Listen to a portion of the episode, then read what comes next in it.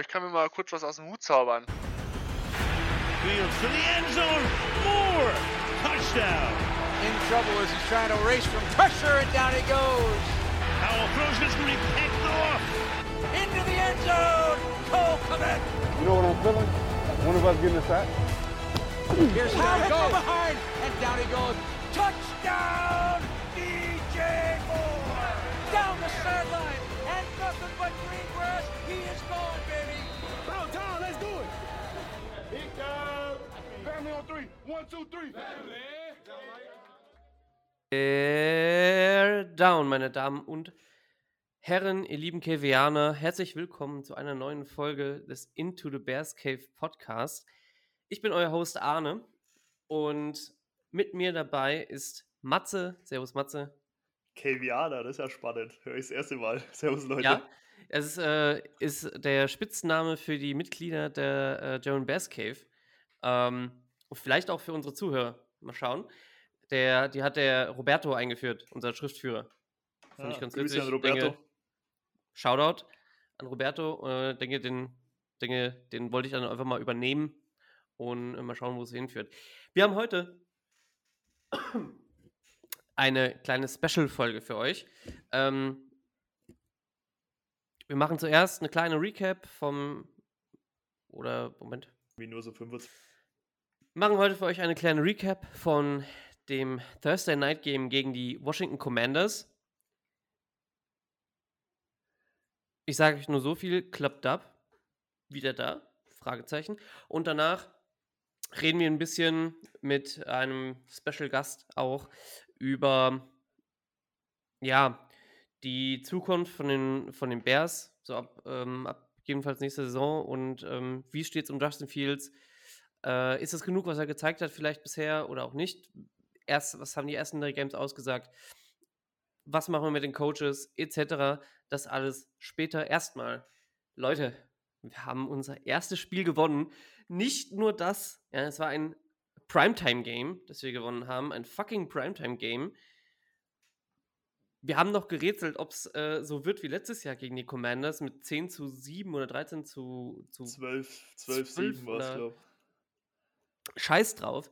Es ist es- 40 zu 20 haben wir gewonnen. 40 zu 20, das muss man sich mal vorstellen. Also, ist das unglaublich oder ist das unglaublich? Ey, es ist so geil. Es war, das war mal wieder so ein Nachtspiel, wo man einfach wirklich absolut nicht müde wurde. Also ich habe es mir live gegeben und habe auf X immer fleißig, fleißig gepostet mit Marc zusammen. Shoutout an Marc. Ähm, ja, das war einfach, war einfach emotional Rollercoaster mal wieder. Dieses Mal mit einem glücklichen, glücklicheren Ende für uns zum Glück. Nicht im Gegensatz zum Broncos-Spiel letzte Woche. Ja, es ist, es ist unglaublich, aber wir haben durchgehalten für eine vermeintlich bessere Offense. Äh, könnte, man, könnte man vielleicht denken, zumindest so wie es bei, es bei den Commanders bisher lief. Obwohl zugegebenermaßen die Broncos ja auch nicht schlecht sind, offensiv, grundsätzlich. Ähm, vor allem auch gegen schlechte Defenses. Nur 40 zu 20, also wir können, wir ich, ich, ich bin immer noch sprachlos. Ich habe heute Morgen nachgeschaut. Ähm, falls jemand von meiner Arbeit reinhört, äh, nicht zuhören. Ich habe es natürlich jetzt heute Nachmittag geschaut ähm, und ich konnte es einfach nicht glauben. Ja, die erste Hälfte sah ja unglaublich aus, als, als hätten die ein ganz anderes Team da drauf stehen. Als hätten irgendwie, keine Ahnung, die Chiefs da drauf gestellt oder so. Also das war, aus ganz anderen Zeiten. Ich, ich weiß nicht, wo das auf einmal herkam, diese erste Hälfte. Wir haben 27 Punkte gemacht. 27 Punkte insgesamt. DJ Moore zwei Touchdowns, Justin Fields drei Passing Touchdowns in einer Hälfte. Ähm und äh, damit hat er auch einen Rekord aufgestellt für die, für die erste Hälfte. Und dagegen die Washington Commanders, äh, die, das war nicht nur die Offense, die sie einfach ausgetauscht haben, sondern auch die Defense war eine ganz andere. Wir haben die Commanders auf drei Punkte gehalten in der ersten Hälfte. Ja, Was- die, Defe die Defense war lights out. Also ich weiß nicht, was das.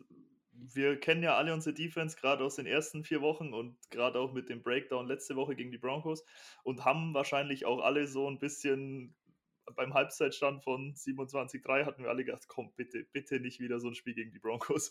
Im Endeffekt ist es dann schon ähnlich so geworden, aber gerade nochmal auf die erste Hälfte, die Defense war gut. Also Three and Outs, Back-to-Back Three and Outs, gut Pressure, Ja. also was heißt gut Pressure, aber definitiv besser Pressure gemacht. Und ich meine, meine Ball Prediction waren 3-6 fürs ganze Spiel und wir haben sogar 5-6 geschafft. Und das ist für unsere Defense schon definitiv eine Ansage. Ja, wir haben unsere Jahressechs-Zahl einfach um 200 Prozent, äh, 250 Prozent gesteigert. Das ist unglaublich. Ähm, na gut, ja, äh, bitter muss man sagen, war das, bitter muss man sagen, war die, die war das dritte Viertel. Das war einfach Käse. Also keine Ahnung, was sie da versucht haben. Ich meine, klar, wahrscheinlich, also was man auf jeden Fall gesehen hat, war, dass, dass die Commanders sich angepasst haben. Die haben viel, viel mehr geblitzt. Die haben äh, viel mehr auch durch die Mitte geschickt. Ähm, entsprechend hat auch Darren Payne, der auch in der ersten Halbzeit, muss man sagen, recht ruhig war, vergleichsweise, einfach da, äh, da auch viel mehr Druck bekommen. Es hat natürlich auch nicht geholfen, dass wir Lucas Patrick haben austauschen müssen und ähm, nachher auch nachher auch quasi, ich, ich glaube, Tevin Jenkins auch wie auch nochmal immer mal, immer mal rein und rausgebracht haben, was ja okay ist, weil er ja lange Zeit verletzt war. Ich glaube, er war auch auf einem Snap-Count, ja, der wird, wird nicht 100% durchhaben spielen können. Nur musste dann anstatt Whitehair Josiah Carter rein und äh, Whitehair an, auf Center und man hat gesehen, dass er auch lange keine Snaps mehr geübt hat. Ja, was glücklicherweise oft durch Fields hat äh, gerettet werden können. Also Aber die eine, die eine High Snap Recovery von Fields, wo, wo Whitehair wirklich viel zu hoch snappt und dann nimmt er den so in Baseball-Manier, pitcht er ihn nach vorne und geht zum First Down. Das hätte auch gut und gern mal ein 20-Yard-Loss oder sogar ein Turnover sein können. Also das war wirklich mal wieder Fields Magic. Du hast schon angesprochen, Tevin Jenkins war, glaube ich, schon noch auf dem Snap-Count. Also er hatte 37 Snaps, habe ich gelesen, und davon 0 Sacks allowed und auch 0 Pressures allowed. Also Tevin Jenkins tut so wahnsinnig gut, dass er wieder da ist. Also richtig, richtig wichtig für unsere Offensive Line.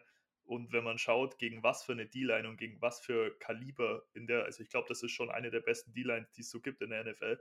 Und dafür hat unsere O-Line wirklich, wirklich gut gespielt. Ja. Ja, Chase Young ist auch wieder, ist auch wieder stärker gewesen und da kam ein bisschen Montez Sweat sowieso und Darren Payne und Jonathan Allen sind ja auch zwei Tiere. Also, das ist, da haben sie gut durchgehalten. Auch nachher dann in der, im vierten Quarter wieder ein bisschen stärker oder wieder ein bisschen besser durchgehalten. Und ähm, da haben wir dann auch nochmal 13 Punkte aufschlagen können. Und im, im Endeffekt, ja, wenn man zusammenfasst, ist Justin Fields mit 200, mit 289 282 Passing Yards, 4 Touchdown, 4 Passing Touchdowns und 57 Rushing Yards raus. Ist einfach, ja, eine sehr, sehr solides Deadline.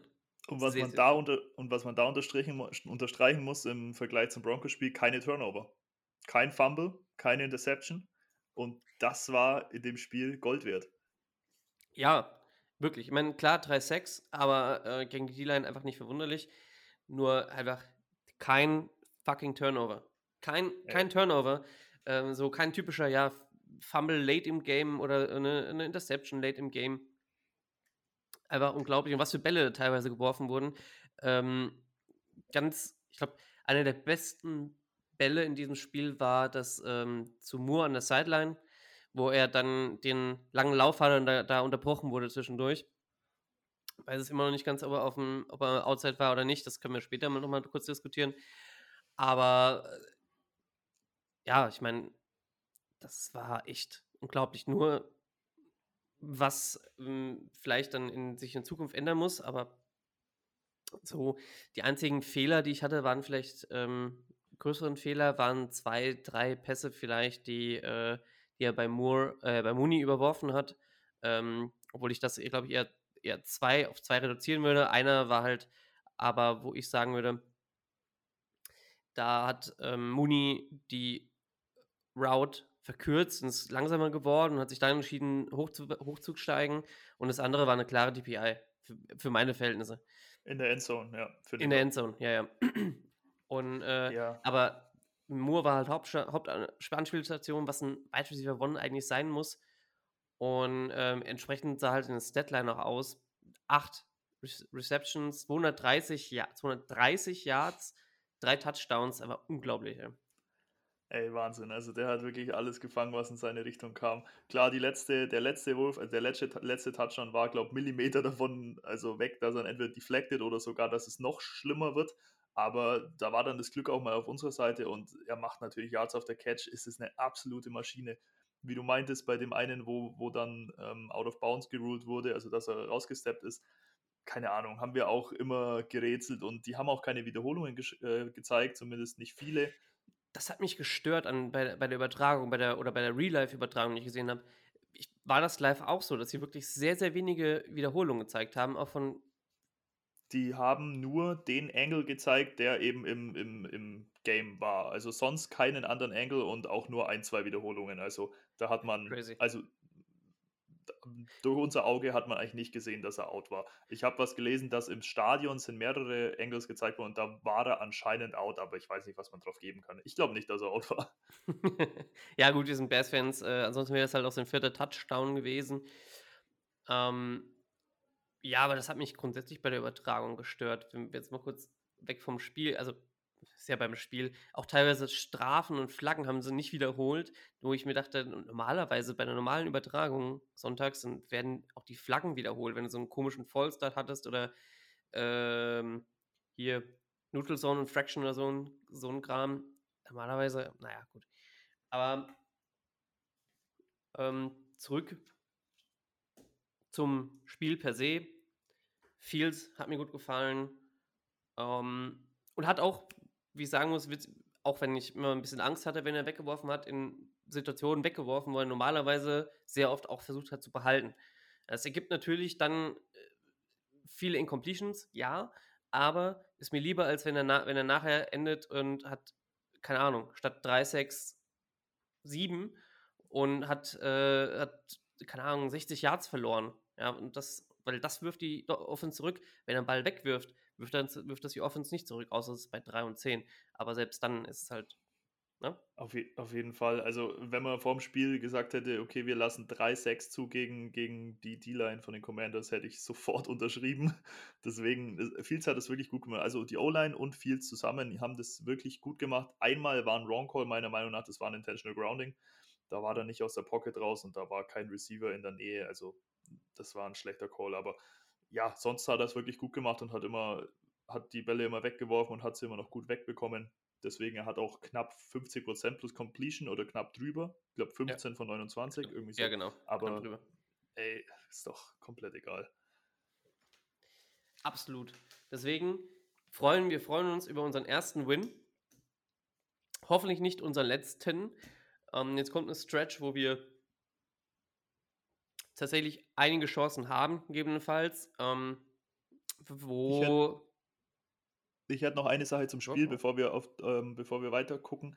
Was man halt sagen muss, ich verstehe nicht diese, wenn die Gegner dann in der Halbzeit adjusten, also wir haben da irgendwie dann keinen Plan. Also, wie gesagt, unsere Offense hat wahnsinnig gut ausgesehen, unsere Defense hat erstaunlich gut ausgesehen in der ersten Halbzeit und in der zweiten Halbzeit wirklich die Defense komplett zusammengebrochen. Es fühlt sich an, als hätte man wirklich Angst, das Spiel zu gewinnen. Also klar, man spielt dann konservativer, weil man einfach Zeit von der Uhr nehmen will und man bindet das Laufspiel ein. Das ist schon klar, definitiv, aber es, es fühlt sich alles so ängstlich an, wie wenn man einfach Angst vorm Gewinnen hat. Ja, und für mich hat es sich ehrlicherweise dann aber auch angefühlt am Anfang, okay, komm, wir verwalten jetzt halt, wir, wir führen 27-3, verwalten wir einfach so ein, so ein bisschen, was die Falcons damals im, im äh, Super Bowl gegen die Patriots gemacht haben. Und das kann halt nicht sein. Also das, zumindest nicht im dritten Quarter. Ja, wenn du im vierten Quarter mit, bei 27-3 stehst, ja, dann kannst du annehmen, gut, dann machen wir halt Prevent. Und ähm, gut, die haben jetzt nicht nur Prevent gespielt, ist richtig, aber einfach viel mehr Zone, habe ich das Gefühl gehabt. Und viel mehr einfach ähm, Zone und, und Containers einfach nicht halt äh, versuchst krass und Pressure zu machen, dass du nicht viele äh, Blitze ma Blitzes machst und nur versuchst halt die, underneath, die, die Dinge underneath zu halten, so und äh, so Bend und Break mäßig. Aber da habe ich echt keinen Bock mehr drauf, ehrlicherweise. Bend und Break geht mir ein bisschen auf den Piss. Auf jeden Fall. Ich finde, was uns da ein bisschen im Spiel gehalten hat im Vergleich zum Broncos-Spiel, ist, dass wir wirklich auch, wie gesagt, Sex generiert haben. Also wir haben 5 Sex gemacht und wir haben auch dann noch Turnovers generiert und das war halt im Broncos-Spiel gar nicht der Fall. Und das, ja. äh, klar, die Defense ist zusammengebrochen, ein Stück weit, aber man hat trotzdem noch irgendwie so den Hals aus der Schlinge bekommen und das Ruder wieder rumgerissen, indem eben diese Plays da waren. Ja, wobei ja zumindest zwei von den fünf, sechs äh, von Blitzes kamen, tatsächlich in der ersten Hälfte.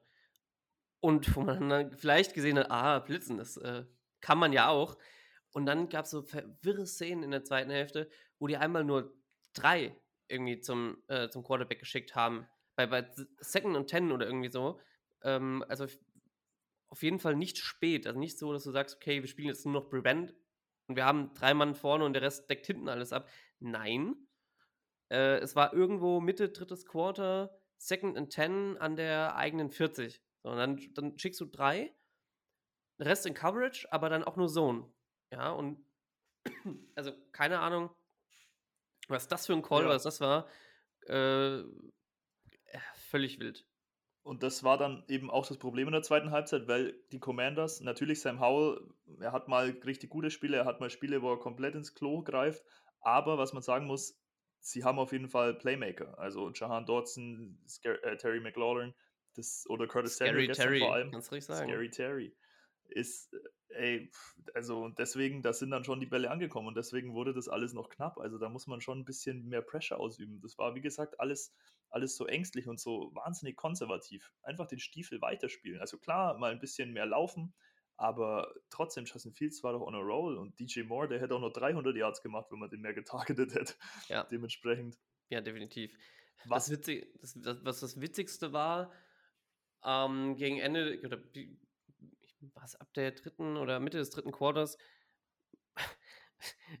dass sie auf einmal mit Curry Blazing Game als Running Back gespielt haben, wo ich dachte, okay, warum? Wo ist Rashawn hin? Und man hat nichts gehört von Rashawn und Khalil Herbert hat sich ja verletzt bei der, bei der einen Reception, die er versucht hat. Das sah auch echt eklig aus.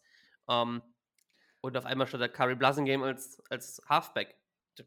Ja, das war, also da, wo sich, äh, da, wo sich Herbert verletzt hat, war auch echt kein guter Wurf von Fields. Also ich glaube, wenn er den an wenn er den trifft, dann läuft er frei, untouched in Endzone. Aber mein Gott, sowas ist halt mal dabei und äh, sich jetzt an einem so einen Pass aufzuhängen, ist halt, ist halt schwierig. Wie du meinst, Blessing Game. Und dafür hat er es wirklich gut gemacht. Also, es ist ein Fullback und der hat trotzdem, also klar, also, wie gesagt, es ist jetzt kein Roshan Johnson. Roshan Johnson ist, glaube ich, mit einer Concussion raus hat ja. man auch lang nichts gehört. Ja. Und Travis Homer hat sich dann irgendwie noch einen Hamstring gepult oder so, kurz bevor er reinkam oder bei einem Snap, keine Ahnung. Keine Angst gehabt vielleicht. ja, ah nee, heute nicht mehr. Heute, heute nicht. Mami, ich will heute nicht spielen, ich wollte heute nicht spielen. Und hat mir gesagt, ich muss nicht, sondern ich soll nur draufstehen. Ähm, ja, hat es gut gemacht. Ich meine, 8 für 26, ja, sind, ist etwas mehr als ähm, etwas mehr als drei Yards pro, pro Run. Aber dafür hat er halt in den richtigen Momenten quasi so die richtigen, die richtigen Runs für drei, äh, für vier, sechs Yards gehabt und das war dann in Ordnung. Das hat dann gereicht. Es hat dann glücklicherweise nicht mehr den großen Ausschlag gemacht, ähm, aber es hätte auch böse ausgehen können. Dann verletzt hat sich ja, wie schon erwähnt, Lucas Patrick auch. Ähm, Concussion. Wahrscheinlich bei dem einen Tuschpush. Und dann war eben entsprechend, wie auch schon erwähnt, äh, Cody Whitehair wieder als Center zugegen. Der Tush-Push, wenn wir da eben gerade bei waren. Ich fand es witzig, als, ihn, als ich gesehen habe, dass sie ihn eingesetzt haben, weil ich glaube, ich gefühlt Anfang der Woche in der, in der, in der Washington, in der Folge mit Steven gesagt habe, Herr, wenn, also den 4-1-Call verstehe ich nicht. Warum machen nicht dann sowas wie die Eagles und machen fucking Tush-Push? Und die haben genau das gemacht. Hä? Kurz nochmal angerufen, ja. hier, komm, Luke, ich weiß da was. Die Eagles, die machen da was. Das funktioniert. Das kann jeder. Ja, unglaublich. Das ist, ist echt so, genauso wie, wo man halt gesagt hat vor dem Broncos-Spiel: Hey, äh, Luke, wie schaut's aus? Kannst du vielleicht mal deine Stud-Receiver targeten? Die können echt ballen und die machen auch echt gute Plays. Und siehe da, DJ Moore 230 Yards und drei Touchdowns. Wahnsinn, ey. Das ist wirklich echt, also wir hoffen einfach alle, alle, dass sich das so auch so weiterhält mit der Offense. Und wenn die Defense nicht hält, dann vielleicht ist es auch ein Anreiz für die Offense zu sagen, hier, wir machen doch noch mehr. Und ähm, wir hoffen, dass die Verletzungen einfach keine schlimmen waren. Dass es halt nur ein Verdacht war, offene Concussion, Concussions bei Rashawn und Lucas Patrick, der mir erstaunlicherweise auch sehr gut durchgehalten hat, was man insbesondere bei den, bei den Snaps mit Tevin und Nate Davis auf, auf der anderen Seite äh, gemerkt hat. Larry Borum scheint an, anscheinend seinen zweiten Frühling gefunden zu haben auf Left Tackle. Und äh, ich meine, Daniel Wright macht halt Daniel Wright Sachen, ne? Also hier und da mal einen, einen, neben, einen Griff daneben, aber. Ich glaube einmal gegen Chase Young. Ich glaube einmal gegen Chase Young, aber Ja. ist halt auch Chase Young. Also ist, wie gesagt, das predigen wir jede Woche. Es ist ein Rookie, muss man Geduld haben und dafür macht er es wahnsinnig gut. Also die sind alle, die ganze O-Line wirklich, wie gesagt, mit den 3-6 und Wiese, Wiese, also Justin Fields hatte ja wirklich viel Zeit oft. Also er hatte wirklich viel, viel Zeit. Wahnsinn. Also Die, die, witzigste, die witzigste Stat, die ich, äh, die ich gesehen habe für die zweite Hälfte, war ähm, Time to Throw under 4 Seconds, irgendwie ähm, 12, 15 für 126 Yards und Time over 4 Seconds, äh, keine Ahnung, 0 von 7 und äh, 4 Yards oder so. War, war, ist ein super geiles Stat, weil ich weiß nicht, ob das nicht auch halt, wenn er außer, außerhalb von der Pocket läuft und dann läuft, dann mit irgend, ab einem gewissen Punkt mitnimmt. Oder, äh, aber es war einfach, war auch so eine witzige Stat. Ähm, DJ Moore war kurz davor, einen Rekord zu brechen. Oder hat vielleicht, äh, hat er nicht, den- war kurz vor Brandon Marshall, Äh, oder- ist- oder? Äh, ich glaube, er ist, war 19 Yards shy von Alshon Jeffrey, soweit ich Alshon weiß. also Jeffrey das sogar. haben sie gestern in der Übertragung gesagt. Ich glaube, 19 Yards rum war er shy vom Single Game Receiving Record von den Bears. Ja, und er ist aktuell 13 Yards hinter dem Receiving Leader von letztem Jahr. und das nach Woche 5. Das ist also dieser Stat. Oh Mann. Und fürs gesamte Team ist es das erste oder die ersten ähm, 30 plus Back-to-Back äh, Games oder beziehungsweise 20, ich glaube sogar 20 plus Back-to-Back Games seit 2018. Seit 2018. Und ähm, ah, wir sind einfach mal gespannt, ob sich das hält. Wie gesagt, wir haben jetzt ja ähm, eine Stretch, wo man ein bisschen was zeigen kann. Gegen die Vikings, die sich bisher nicht mit Ruhm bekleckert haben, gegen die Raiders, die sich bisher nicht mit Ruhm bekleckert haben. Und ähm, die Chargers Defense, außer Khalil Mack, hat halt einen äh, einen 6-Sack-Tag, hat ihn gut gefrühstückt, weil er bis dahin auch nicht wirklich viel gerissen hat in, in den Spielen davor. Ja. Ja, also ich glaube, wenn wir die Saison noch halbwegs erfolgreich bestreiten wollen und es so weitergehen soll, dann müssen wir offensiv so weitermachen. Also es werden, ich glaube, das ist wirklich eine Shootout-Season. Das ist Ja. zwar eigentlich überhaupt nicht Bears Football, aber ich glaube, wir müssen, wenn wir Spiele gewinnen wollen, müssen wir wirklich konstant über 25 Punkte machen, an die 30 Punkte, weil die Defense, man hat es gesehen, sie kann, kann stoppen, auch in der ersten Halbzeit, also wirklich gut, aber zweite Halbzeit, der Downfall, da hat man ja schon gesehen, das ist schon anfällig und dann ist auch ein 27-3 äh, nicht sicher. Das hätte ganz schnell kippen können. Ja. Ja, auf jeden Fall. Und wir haben es davor in dem Spiel gesehen gehabt, ähm, wie schnell das wie schnell sowas kippen kann. Und ähm, jetzt waren sie ja auch immer auch noch rangekommen. Ja, Anführungszeichen nur 17 Punkte, aber es sind trotzdem 17 Punkte. Das ähm, ist halt dann einfach nicht so gut. wenn so will. Ähm, wer mir auch gut gefallen hat, äh, Javon Dexter. Hat mir sehr gut gefallen auf der D-Line. Der hat gut Push gekriegt. D-Line hat irgendwie einen guten Tag gehabt. Ja. Wir Ja, auf gucken. jeden Fall. Auch ein Andrew Billings. Andrew Billings da, äh, Defensive Tackle, der Kühlschrank, Grüße geht raus an Idir. Ähm, ey, da einmal das Tackle for Loss im, im Backfield. ich glaube, das war sogar ein Third Down. Uh, geil. Also wenn der so weiterspielt, dann würde ich mal den Agenten anrufen und fragen, ob man da mal eine Contract Extension fallen kann, wenn es so weitergeht. Wenn es Ja. so weitergeht. Vielleicht zu, vielleicht zu einem negativen Spieler noch, wenn wir schon dabei sind. Also Tremaine Edmonds, ich finde, was der Tackles gemisst hat in diesem Spiel, war, also der hatte zwei, drei Aktionen, wo er wirklich im, im direkt am an Howell war und wirklich das Tackle nicht durchgezogen hat und dadurch immer ein First Down passiert ist. Also der hat mir irgendwie, irgendwie nicht so gefallen. Da war Tremaine Edmonds definitiv sicherer im Tackeln, aber äh, der, Edwards, Edwards. TJ. So. Und TJ Edwards. TJ Edwards und Tremaine Edmonds hat mir nicht gefallen. So rum, genau. Ja, viele Tackles gemisst, definitiv. Ja, ich meine, sind immer noch Tackling-Leader, das ist ganz klar. Aber ja, Ja, Tackling Leader ist ja auch immer so die Sache. Das ist, natürlich sind die bei uns Tackling Leader, wenn jeder Run durchkommt bei der Run Defense. Da können die natürlich Tackling stack, stacken. Also ist Das cool, ist dass sie die Tackles machen. Das ist natürlich auch wichtig, aber der Stat ist ein bisschen irreführend manchmal. das ist richtig. Absolut richtig. Ich wollte gerade mal gucken, ob ich die Miss Tackle Percentage finde, wo du es angesprochen hast. Bis du, bis du findest, hätte ich noch ein Greg Strowman äh, Revenge. Game. Greg Strowman Revenge Game äh, war vorher bei den Commanders äh, zwei, zwei Seasons, glaube ich, oder länger. Auf jeden Fall bis 2021. Danach ist er, war er bei uns. Ey, pff, INT, sogar Unglaublich. Sack, oder? Sack oder Tackle for Loss? Ja, Zack. Genau. Also der hat geballt. Das war. Geil. Ja, hat alles gehabt. Also das Spiel hatte alles gehabt. Primetime, Revenge Game Drama, Fields Revenge Game, DJ Moore, Aufstieg Game. Also hier, Leute, wir hoffen, dass es nächste Woche genauso aussieht. Und ähm, gehen jetzt aber kurz noch weiter nach dem freudigen Teil zu einem eher traurigen Teil.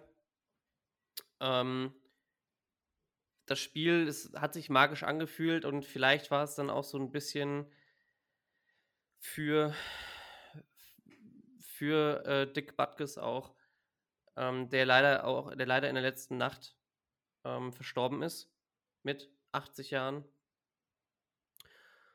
Ähm, Ruhe in Frieden, Dick, ähm, einer meiner wirklich Lieblings, Lieblingsspieler, ähm, Mark vom Bears Buzzel hat eine Folge gehabt, wo wir die Top 10 Bears All-Time gedraftet haben.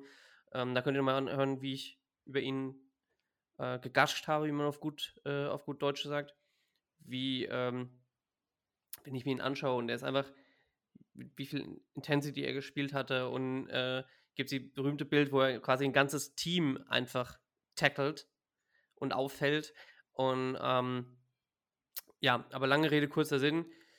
Ich würde euch und ähm, Matze, ich würde einfach kurz sagen, wir machen eine kleine Schweigeminute für Dick, für das, was er für unser Team geleistet hat, was er für uns bedeutet hat. Und ja, Auf jeden Fall. Ich kann mich dem nur anschließen. Einer der größten Bears aller Zeiten und ja, wir trauen auf jeden Fall um den Verlust.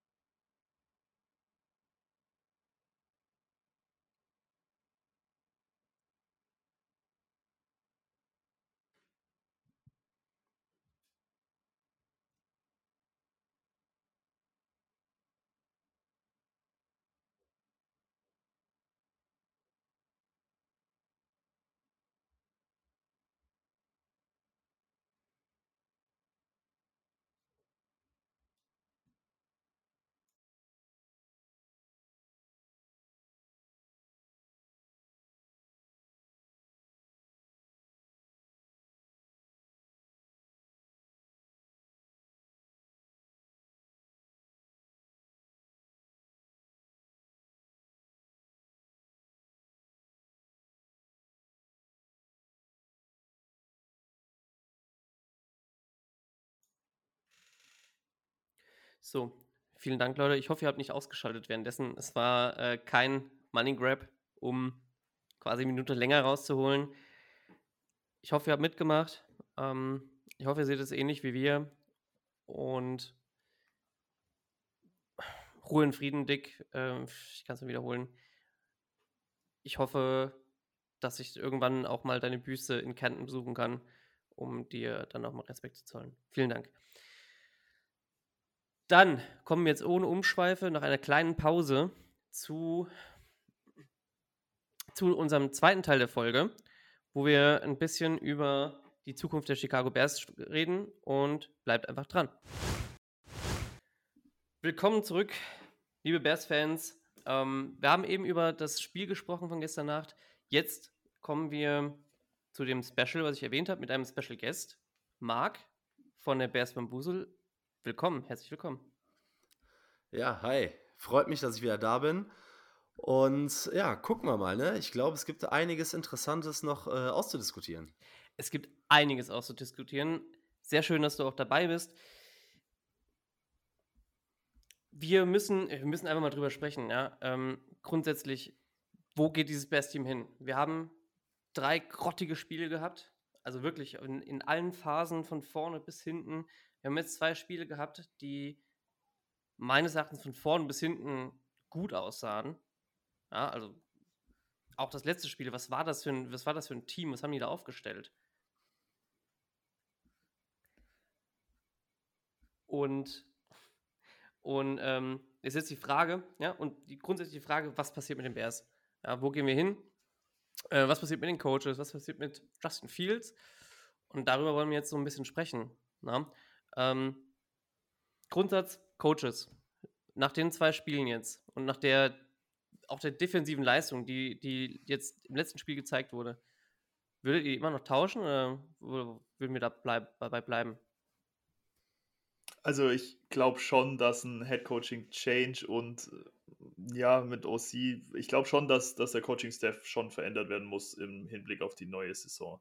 Ich glaube nicht, dass das dass äh, Matt Eberflus als Head Coach langfristig den Erfolg für die Franchise definiert, den wir vielleicht auch haben wollen. Ich meine, es sind sehr, sehr, sehr vielversprechende Koordinatoren auf dem Markt, ähm, die natürlich auch keine Head Coaching Experience haben, aber auf jeden Fall sehr vielversprechend sind. Und ich glaube, so wie ich, ich vertraue einfach nicht mehr, dass Eberfluss der Anker für die Franchise ist und dass er die Franchise zu einem Winning Franchise umtransformieren kann. Ich weiß nicht, wie ihr das seht, Jungs. Ja, sportlich ist es halt mies. Ne? Man hat damals Eberflus geholt und er war ja selbst in Indianapolis nicht derjenige, der sportlich überzeugt hat, sondern dieser Leader of Man irgendwie. Und man hat jetzt diverse Geschichten rund um dieses Team gehabt, rund um diese Franchise gehabt, die daran zweifeln lassen, ob er das Team noch führen kann. Sei es die Causa Claypool, sei es die ganze Geschichte um Alan Williams Ne, die ganze Kommunikation hat nicht wirklich gepasst. Ich weiß nicht, wie sehr das Team noch mit ihm funktioniert.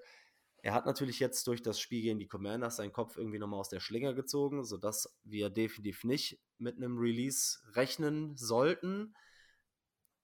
Aber ich glaube, dass Ryan Poles einen zu heißen Stuhl als GM hat und wenn er noch ein Jahr bekommt, dass er sich nicht den Luxus erlaubt, ähm, diesem Coaching-Staff ein weiteres Jahr Vertrauen zu schenken. Ich sehe das auch ähnlich. Also wir können ihn jetzt nicht direkt entlassen, ähm, auch wenn, wenn das für mich jetzt gar nicht so das Problem grundsätzlich wäre, aber ich meine, gut, wir haben auch keinen DC, niemanden, den wir als DC dahinstellen könnten, ähm, auch wenn Interims-Coaches übernimmt. Ja, das ist schon mal auch, auch ein Riesenproblem. Nur glaube ich tatsächlich auch bei dem, allein bei dem Win-Loss-Record. Und ja, es war klar, letztes, letztes Jahr, das ist so ein weggeworfenes Jahr, da kommt nicht viel bei rum, aber man hat dann doch erwartet, dass zumindest die Defense mehr zeigen kann. In den, auch, in den, auch in den ersten drei Spielen. Ob man jetzt gegen die Chiefs unbedingt viel mehr zeigen muss, von mir aus, ja. Aber gegen, äh, gegen die anderen Teams, wie äh, die Packers, gegen, gegen Jordan Love, der quasi seinen ersten richtigen Start hatte als Starting Quarterback, ähm, musste einfach mehr kommen. Ja, und die, die, die Defensive Line, Defensive Line war grottig bis gestern Nacht. Und, aber gegen ein Team, das auch im Schnitt drei bis vier Sacks zugelassen hat. Ja, in die ganze Saison. Ja, man darf halt wirklich nicht vergessen, dass die Spiele, in denen wir jetzt aussah, äh, gut aussahen, und ich will da gar nicht so der, der Spielverderber oder die Spaßbremse sein, denn ich bin auch der Überzeugung, dass man jetzt den Hype mitnehmen muss, dass man Momentum bilden muss, dass Justin Fields richtig gut aussah. Aber wir haben gegen zwei Teams gespielt, die selber extrem strugglen. Mit Überfluss kam als Defensive Coordinator und die Defense sieht einfach nicht gut aus, das Playcalling sieht nicht gut aus. Das Problem ist, glaube ich, grundsätzlich, ähm, ja, du hättest ein Statement bei einem weiteren Loss setzen müssen eigentlich, um als Franchise zu sagen, okay, wir bleiben nicht bei dieser Losing Mentality, das ist ein, ist ein so ein bisschen State of the Art dann irgendwie, aber du hast halt auch die, die Situation, dass du nicht genau weißt, wen, wenn du jetzt da Tabula Rasa machst, wer übernimmt welche Situation, weil dahinter sind ja keine Koordi äh, Koordinatoren, die äh, prädestiniert dafür sind, irgendwie jetzt ja, sich für größere Aufgaben äh, zu beweisen. Dementsprechend glaube ich, dass er sich noch, sich noch ein bisschen Zeit erkauft hat. Aber hinten raus kann sich alleine Ryan Poles nicht leisten, mit diesem Coaching-Staff weiterzuarbeiten. Was, ich, was man halt da noch anmerken kann, die Saison steht ja einfach, gerade jetzt bei 1-4, steht einfach im Zeichen, dass wir evaluieren, ob Justin Fields der Guy ist, mit dem man, mit dem man weitergeht. Und gerade ein Coaching-Staff-Change jetzt mitten in der Saison wäre halt noch eine Katastrophe für Justin Fields. Und ich glaube, allein aus dem Grund sollte man das schon jetzt, vor allem jetzt nach dem Sieg, definitiv mal noch so beibehalten. Und ja, wie gesagt, ob es dann langfristig die Sache ist, das glaube ich jetzt nicht. Aber für Justin Fields ist definitiv das Beste. Und da wir als Franchise wissen und erörtern müssen, ob er der Guy ist, ähm, sehe ich das als gute Sache.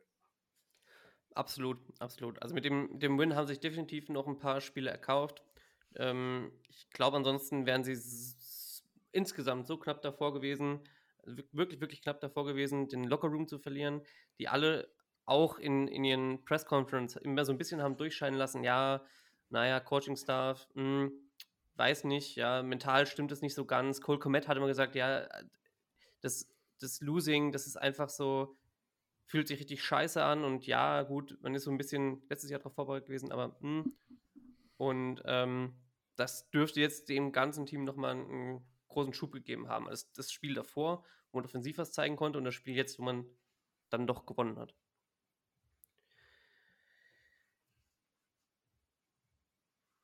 Poles, du hast gesagt, äh, Marc, du hast eben gerade schon gesagt, Ram Poles hat auch einen ähm, heißen Hintern. Er sitzt, er sitzt auf einem heißen Stuhl. Ähm, ich denke auch. Meinst du, äh, also denkst du, er überlebt es noch? Auf jeden Fall? Oder? Ja, ich habe mir da selber Gedanken darüber gemacht. Also ich finde es, also dem Grunde nach finde ich es schwierig zu evaluieren, weil wenn du dir anguckst, was Ryan Poles für Moves gemacht hat, ähm, da gäbe es sicherlich Argumente dafür, nächstes Jahr einen kompletten Neustart zu machen und zu sagen, okay, wir reißen das Ding nieder und je nachdem, wie die Situation ist, wenn du ganz, ne, dann gehst du das Ding mal, mal wie eine NFL-Franchise an und nicht wie die Chicago Bears. Äh, so, du hast deinen, deinen Sports Director, so, der stellt den GM ein, der stellt den Coaching-Staff ein, der draftet zusammen mit dem GM deinen Quarterback und baut das Team auf. Weil die Bears machen es ja immer anders. Warum sollte man es auch so machen, so wie es funktioniert? Ne, haben wir ja erfahrungsgemäß gesehen. Aber wir haben auch gesehen in der Historie der NFL, General Manager bekommen zumindest immer die Chance, ihren Quarterback und ihr Coaching-Staff zu heiren. Das hatte Ryan Poles nur bedingt. Justin Fields war da und ihm wurde eine Liste von vier Head Coaches vor die Nase gesetzt, bei denen er sich innerhalb von einigen Tagen entscheiden musste. Da wurde Mike McDaniel wurde noch nicht mehr interviewt. Ne, das sind so Geschichten. Er hatte nicht so diese, diese Spannweite an Entscheidungsfreiheit Dementsprechend bin ich davon überzeugt, weil das der, der normale Vorgang ist.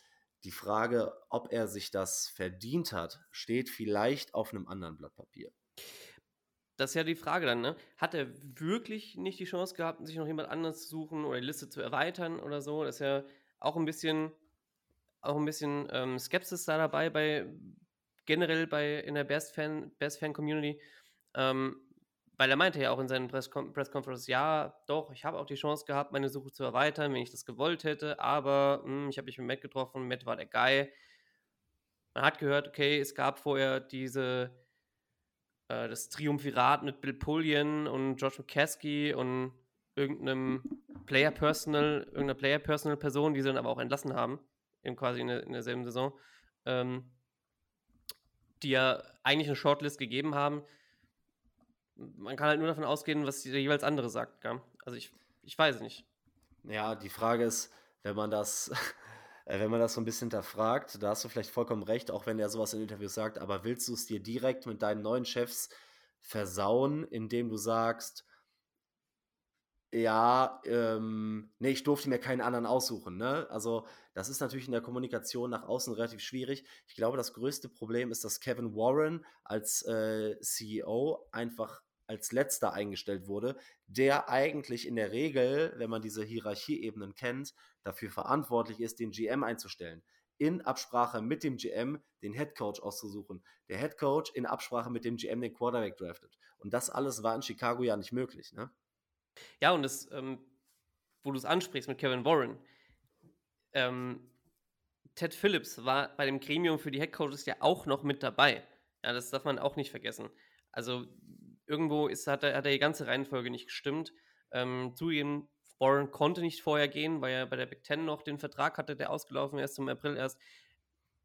Aber trotzdem, ja, dann hat doch das, der ganze Prozess nicht gestimmt. Dann hast du gesagt, vorher gesagt, hier, ähm, wir haben jemanden, als, äh, der als CEO an, angestellt werden soll und der sitzt dann mit schon dabei. Ja, und wenn es nicht vor, auch wenn es nicht, an, nicht ansprechen, dass er dabei saß, aber was sagt ihr denn, was sagt ihr denn unabhängig von der Situation jetzt zu seinen Signings, gerade die Free Agents? Also, das sind ja auch Cases dabei, wo man sagen kann, okay, er hat einen Roquan Smith verweigert zu zahlen und hat dann einem Tremaine, äh, Tremaine Edmonds einen vier Jahres für 72 Millionen Vertrag gegeben. Und wenn man sieht, wie der tackelt die letzten Wochen, ähm, kann man das jetzt auch noch nicht als das Replacement für Roquan Smith äh, einstufen.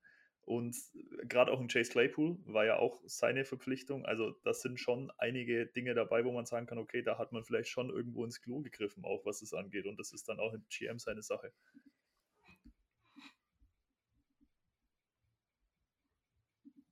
Ja, also ich bin das mal durchgegangen und ich habe für mich so geguckt, wen hat Ryan Poles so gesigned. Man muss das so ein bisschen in den Kontext setzen, denn wenn General Manager in der Offseason oder in der Free Agency Spieler sein, sind das in der Regel gerade die großen Verträge erfüllen meistens nicht das, was, was man erwartet. Man, man stopft Löcher, aber gute Spieler bleiben bei ihren Teams. Das darf man nie vergessen. Deshalb sind das oft Schüsse ins Blaue. Aber wenn du dir anguckst, wer von den Spielern, die er in den letzten zwei Jahren in der Free Agency gesigned hat, du hoffst halt immer noch, dass es irgendwie so ein Lückenfüller ist, so, so wie es wie ein Justin Jones. Der war zumindest Starter, man kann davon halten, was man will. Aber Nicholas Moreau ist nicht im Team.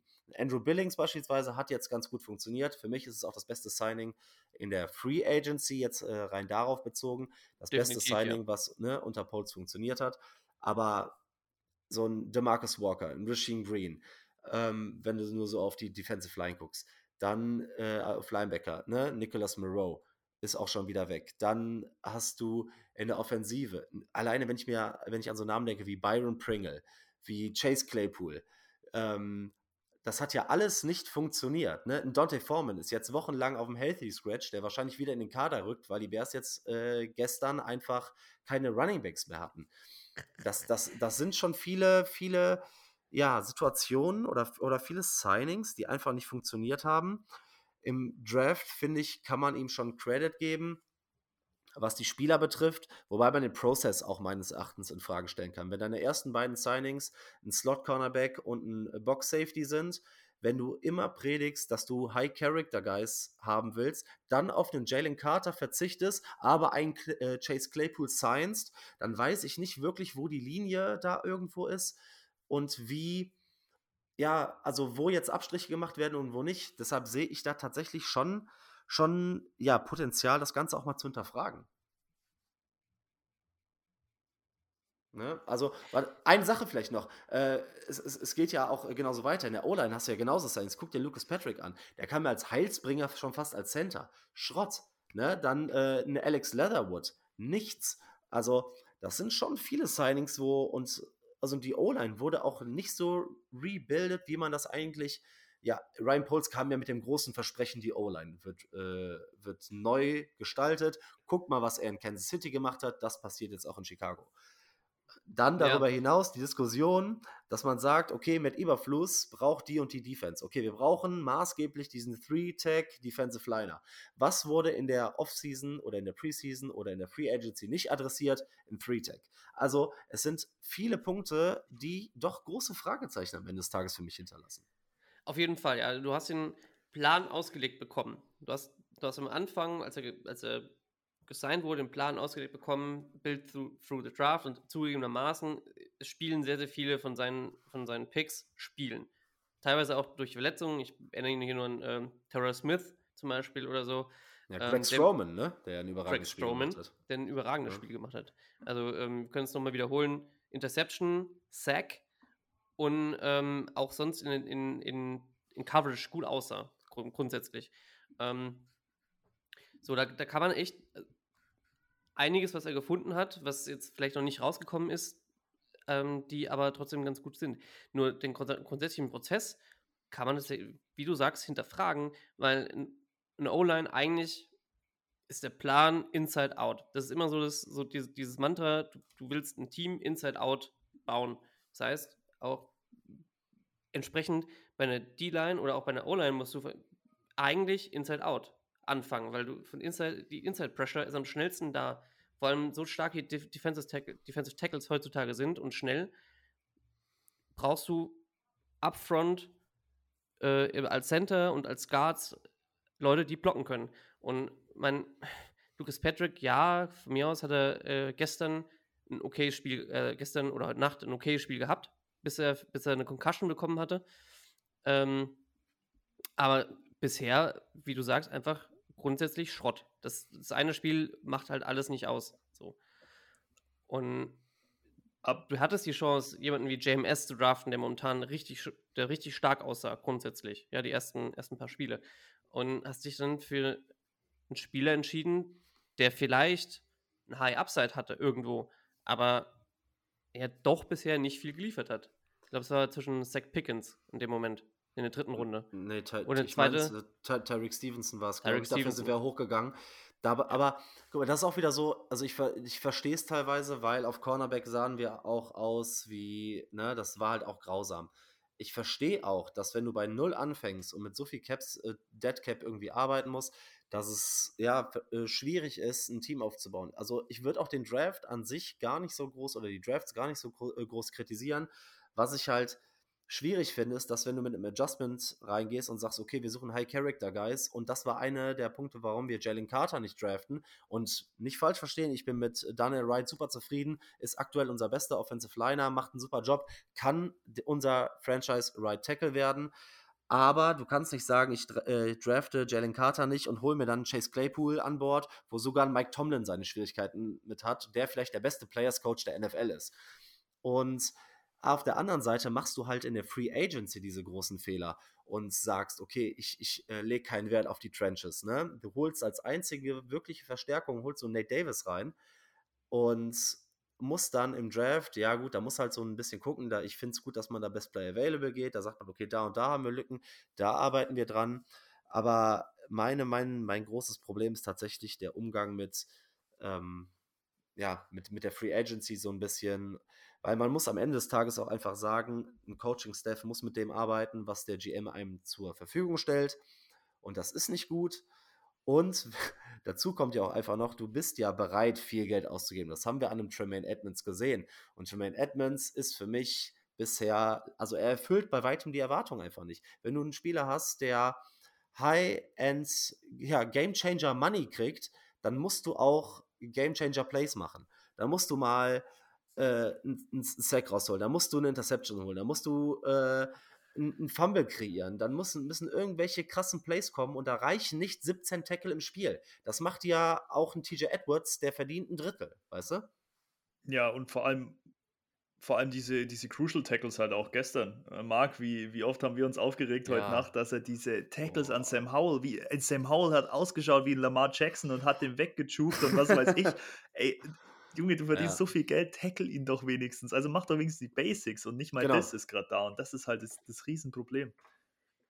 Ja, Ja. Und, und selbst auch das, wofür er quasi ja eigentlich bekannt ist oder berühmt ist, seine, seine Pass-Coverage sieht momentan bisher auch eher nach nichts aus. Ich habe kurz mal nachgeschaut. Bisher in äh, fünf Spielen ist, ist er bei 91,7% Completion Percentage. 91,7%.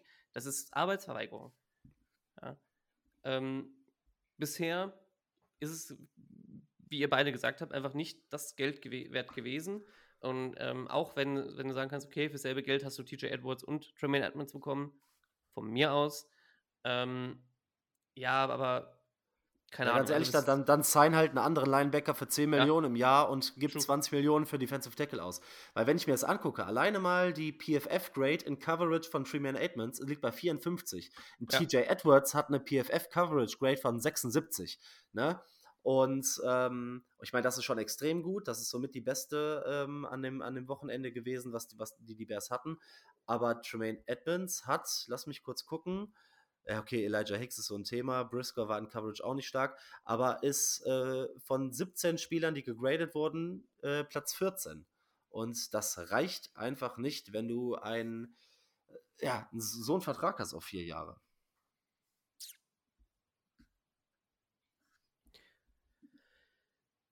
Absolut. Und das kann so nicht rauskommen. Und das ist, dann fängst du beim Rest ja an. Ähm, Nate Davis, der jetzt erst angefangen hat zu spielen und ähm, gut, er hat auch andere Probleme gehabt. Das ist in der Offseason ja okay, aber dich alleine darauf zu verlassen, dass du einen, einen Guard signst in der Offseason, sagst, das ist jetzt meine Free Agency Reparatur für das, für das, für das, äh, für das Team für dieses Jahr. Mehr brauche ich nicht machen in der Free Agency. Und, ähm, und selbst dann irgendwelche Death, Death Player zu sein, ja, und selbst wenn du planst, Daniel Wright, äh, Daniel Wright zu draften, wenn er, wenn er zu dir fällt in dem Moment, kannst du trotzdem gucken, ob du Mike McGlinchey signst. Auch wenn er jetzt bisher nicht Bombe war, aber da hast du trotzdem Death. Ja, wenn sich einer verletzt und wir hatten es, ja, wir sind jetzt wieder dünn, mehr oder weniger, wenn, wenn Lucas Patrick ausfällt ähm, auf Center.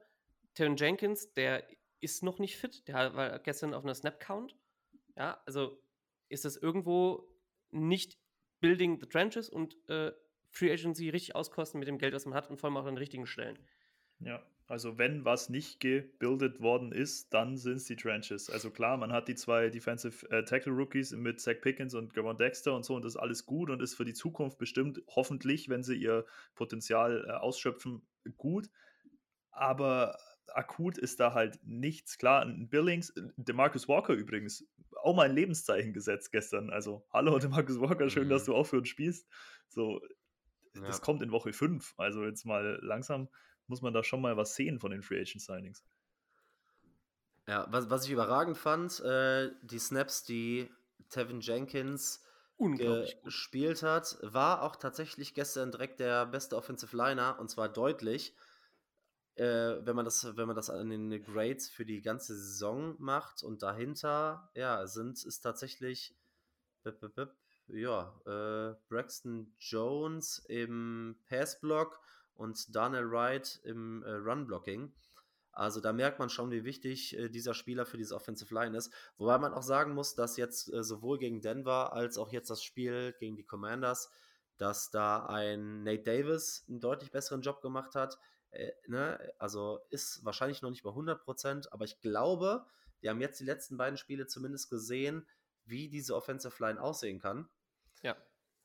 Aber du hast halt gesehen, es ist halt, ja, wen, wen ich der, ich hoffe, dass Cody, äh, Cody Whitehair auf Center bleibt, dass, äh, dass Tevin Jenkins mehr und mehr Snaps auf Left Guard kriegt, aber wir wissen, wie viele Spiele wir im Jahr von Tevin Jenkins bekommen.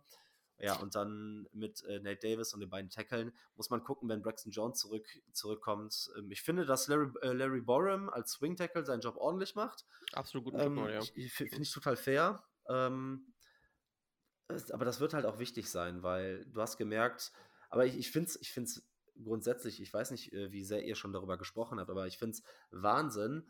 Ich meine, die Offensive Line sah besser aus, ja, aber auch Justin Fields, ich habe teilweise Videos gesehen, dass er bis zu einer Sekunde weniger äh, Zeit für seinen Dropback gebraucht hat. Das ist halt komplett krank, ne? Und äh, wenn Ja. du dann eine bessere Pocket hast, plus einen schnelleren Release, ähm, also, ich weiß nicht, wie das sieht. Glaubt ihr, dass die Offense generell, dass die Offensive Line sich ähm, etablieren kann und die Offense weiter rollen kann?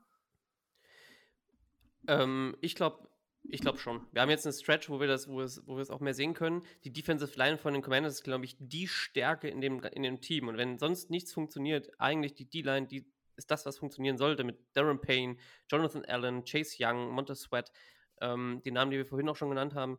Und die dann quasi so zu halten, bis, gut, bis zum dritten Quarter, ja, geschenkt. Das, das habe ich auch, glaube ich, aus, meinem, aus, aus meiner Erinnerung komplett gestrichen. Das war halt Käse. Aber, ähm, aber die bis dahin so zu halten, ja, und, und, und man sieht, welches Potenzial diese O-Line hat und welches Potenzial dann Justin Fields hat, der viel schneller war und äh, der auch se- seine besten Sack, äh, Stats hatte, wenn er unter vier Sekunden geworfen hat. Also wenn er auch wirklich schneller quasi mit dem Ball los hatte, als vielleicht sonst das der Fall war. Und ähm, einfach auch smoother aussieht. Und Bälle geworfen hat. Ähm,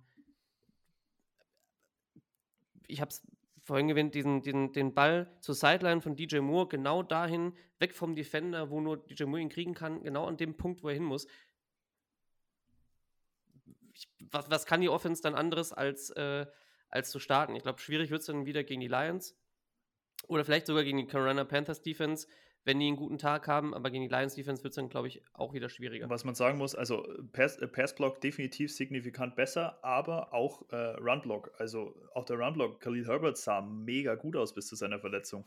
Auch ein Justin Fields hat seine Beine mehr, mehr wieder in die Hand genommen. Also das sah alles wirklich, wirklich gut aus. Und ich glaube, der Key für die O-Line ist halt einfach, wenn sie einfach mal gesund bleibt. Sie muss einfach mal gesund bleiben. Tevin Jenkins muss mal seine regulären Spiele bekommen.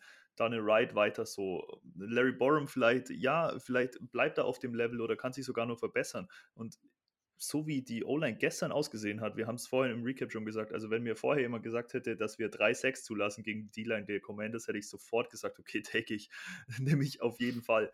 Also wirklich, wenn die O-Line so weitermachen kann, dann können es noch viele Shootouts werden, weil ich denke, darauf wird es hinauslaufen, die Saison.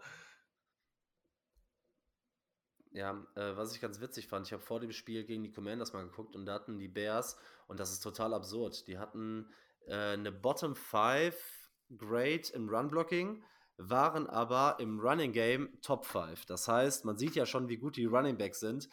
Ähm, find, find ich, fand ich eine wilde Stat eigentlich, deshalb wollte ich das nochmal loswerden. Ja, aber grundsätzlich, das Problem ist ja, oder ich weiß auch nicht, wie, wie groß, und darum ging es ja ursprünglich, wie groß ist der Anteil jetzt von Luke Getzi, was diese Veränderung in der Offensive betrifft? Also die Spieler spielen besser. Wie groß glaubt ihr, oder was sagt ihr, wie groß ist der Anteil? Wie viel Credit muss man auch Luke Getzi geben? Also ich würde Luke Getzi, glaube ich, nur Credit dafür geben, dass er gesagt hat, okay, komm, das, was ich bisher gemacht habe, funktioniert nicht. Ich lasse die halt einfach spielen und gucke, was bei rauskommt. Ähm, und dann sieht man halt, was passiert. Und das ist, glaube ich, auch das, was letzte, Ende letzte Saison diese in der sechs Game oder ähm, Stretch da war, wo die Offense einfach besser gespielt hat und was sie äh, jetzt früher adaptiert hat und vielleicht noch besser, noch besser adaptiert in der kurzen Woche ähm, und vielleicht dann noch besser adaptieren kann, jetzt in der, in der langen Woche bis nächste Woche Sonntag, äh, bis zum 15. Und aber ich glaube, sonst, wir haben gesehen, was sein eigentlicher Gameplan ist, äh, was er versucht hat durchzusetzen. Und ähm, gebe ich ihm eigentlich nur Credit, nur Credit dafür, dass, dass er äh, sich von seinem Plan gelöst hat und sagt hier, Justin Fields, mach aber Magic. So. Was halt, was halt auf jeden Fall auch noch angemerkt werden muss, ist halt, dass die Offense in der zweiten Halbzeit sowohl gegen Broncos als auch jetzt gestern gegen die Commanders, also es ist absolut verständlich, dass man Zeit von der Uhr nimmt und dass man lauft, aber es hat sich angefühlt, als hätte Getzi wirklich Angst vorm Verlieren und called die Plays auch so, dass es einfach, also es war wahnsinnig konservativ. Und Justin Fields hat wieder einen Sahnetag. DJ Moore, der hätte, was weiß ich, wie viele Yards der noch gemacht hätte, wahrscheinlich die 300 geknackt, wenn er einfach mehr getargetet worden wäre. Und das dann so konservativ zu spielen, einfach aus meiner Meinung nach Angst, das Spiel aus der Hand zu geben, ist halt dann irgendwo auch in Getzi seine, seine Handschrift. Und ja, ich bin da auch sehr zwiegespalten, was das angeht. Ja, ich spiele da mal ganz einfach so Devil's Advocate. Denn wenn man zum Beispiel sagt, okay, ab der zweiten Halbzeit hast du keinen einzigen Running Back mehr. Das heißt, du hast kaum noch die Möglichkeit zu laufen. Davor hatten Khalil Herbert über 8 Yards per Carry. Ist das dann nicht nachvollziehbar, dass man so ein bisschen mehr sagt, okay, ey, der, und ich, was man auch mal sagt, die Bears waren letztes Jahr die beste Run-Offense. Wir hatten zwischendurch Spiele, wo beide Running Backs, sprich Roshan und Khalil Herbert, combined äh, elf ähm, designte Runs hatten. Und da haben sich alle beschwert, was ist aus der besten Run-Defense der NFL geworden. Ist es da nicht auch so ein bisschen Teil des Offensive Coordinators, dass man sagt, okay, wir sind eine der besten Run-Offensiven äh, und wir etablieren den Run und man darf ja auch nicht vergessen, wenn der Gegner sieht, okay, die haben keinen Running Back mehr im Kader, dann spielst du die Coverage natürlich auch ganz anders, weil du den Lauf ja kein bisschen respektieren musst, weil du ja genau weißt, du läufst vielleicht mit deinem Fullback, aber der tut uns für drei Yard weh. Ähm, da muss ich, da muss ich zum Beispiel auch sagen, ne, Arne, du sagst zu Recht, okay, die Anpassung, so dafür kann man ihm Credit geben. Aber ist das nicht das Wesentliche, was ein Offensive Coordinator dann auch sehen muss? Zu sagen, okay, mein Gameplan für die ersten drei Wochen hat nicht funktioniert. Und wenn man sagt, okay, lass die Spieler spielen. Ich glaube, dass die ohne Coaches, das würde ja im Prinzip bedeuten, macht, was ihr wollt. Und das würde ja äh, bedeuten, wir brauchen gar keinen Offensive Coordinator. Ich glaube, auf der anderen Seite, man darf nicht vergessen, dass Lugetzi immer noch teilweise katastrophale Plays äh, called. Play-Designs sind immer noch nicht, ähm, noch nicht super ausgereift. Aber dass man adjusted, und das hat man in-game, wird nicht adjusted. Das ist schwierig. Das, das, da bin ich auch vollkommen bei euch. Aber dass man gegebenenfalls sagt, okay, nach den ersten drei Spielen hat man gesagt, wir müssen das Playbook vertikal öffnen. Und ähm, wir haben jetzt gesehen, dass wir sogar Quarterback-Runs drin hatten. Ich war ganz überrascht, dass Lugetzi sich daran erinnert hat, dass wir einen mobilen Quarterback haben. Und diese ganzen Adjustments, dass man sagt, okay, wir schemen ähm, DJ Moore frei, wir benutzen Justin Fields Mobilität, wir etablieren den Lauf. Und das sind ja quasi diese, diese Stärken, die diese Bears Offense hat. Und die versuchen wir auszubauen und deutlich mehr in Szene zu setzen. Weil das habe ich halt auch mehr gesehen. Bedeutet nicht, dass ich auf einmal Lugetzi für, äh, für einen Superstar halte, aber er hat das vielleicht wollte ich jetzt verstanden, nämlich fragen. Ja, äh, ja, guck, guck, ja, ja, ob du Lugetzi bitte? jetzt dann, ob du Lugetzi jetzt dann sagen wirst, okay, wenn er weiter so macht, behalten Mhm. oder nicht behalten. Ja, also ich, also Stand jetzt würde ich definitiv sagen, nein, nicht behalten. Wenn Lugetzi mir jetzt noch 13, was sind das noch? 13 Spiele, ne? Ja, also 13 Wochen, 12 Spiele, diese Entwicklung gibt und eine Offense, in der Justin Fields jedes Spiel an den 300 Yards hat, in denen jede Defense Probleme hat, den Lauf zu verteidigen, unsere Playmaker zu verteidigen, weil wir haben ja die ganze Zeit gesagt, gib den Playmakern den Ball in die Hand. Nummer eins. Etablier den Lauf. Nummer zwei. Justin Fields und seine Mobilität nutzen. Sei es Pässe on the run oder sei es designte Runs. Und den wunderschönen Tush-Push, wenn ich. Äh, Ja, und man muss auch, man muss da auch äh, hin Credit geben, dass, also ich hoffe, das bleibt auch so, diese Tight End Sneaks aus den ersten Wochen. Ich hoffe, dass die aus dem Playbook geflogen sind und einfach mit unserem äh, mobilen und auch physisch starken Quarterback einfach diese, äh, diesen ein Jahr Sneak holen. Und das hat ja auch zwei, dreimal geklappt bei äh, Third and One. Das darf man, oder bei Fourth sogar, bei, beim, äh, beim Ja, vierten. ja. Ne, das, das darf man nicht vergessen. Aber dadurch, dass Lugetzi anderthalb Jahre fast jetzt dafür gesorgt hat, dass man ihm misstraut und dass man ihn hinterfragt, ist es natürlich nicht so einfach, nach zwei Wochen zu sagen, okay, jetzt sah die Offense besser aus, wir vergessen das Ganze, äh, das Ganze. ich weiß noch nicht, ob es sustainable ist, ich weiß noch nicht, ob man dem Ganzen vertrauen kann. Ich glaube, egal wie gut er ist, dass er trotzdem geht, allein aufgrund der Tatsache, dass Überfluss geht und ein neuer Head Coach seinen no äh, neuen OC mitbringen wird. Ich glaube, das wird äh, Lugetzi zum Opfer, egal wie viele Adjustments er vornimmt, egal wie gut er am Ende noch callen wird. Ja, und da muss man dann auch im Hinterkopf behalten, dass der nächste Coach höchstwahrscheinlich Mhm. äh, ein Offensive äh, Head Coach wird, der vielleicht auch seine eigenen Plays callen, callen will, äh, je nachdem, ob er jetzt einer mit Erfahrung ist oder nicht, oder ne? Ähm, und dann hast du ja also als OC auch nicht so viel am Play, am, am, am Spieltag zu melden. Ja, während der Woche auf jeden Fall, da machst du Ja, nur, ja. Aber ähm, am Spieltag dann zu melden, das ist dann vielleicht auch nicht so seins, außer er hat einfach keinen Bock mehr auf Play Calling. Kann ja auch sein. Und dann kommen wir doch zum, zum, also um das kurz zusammenzufassen. Ähm, Coaches sind wir momentan, momentan alle auf dem Stand, am besten Falle Clean Slate.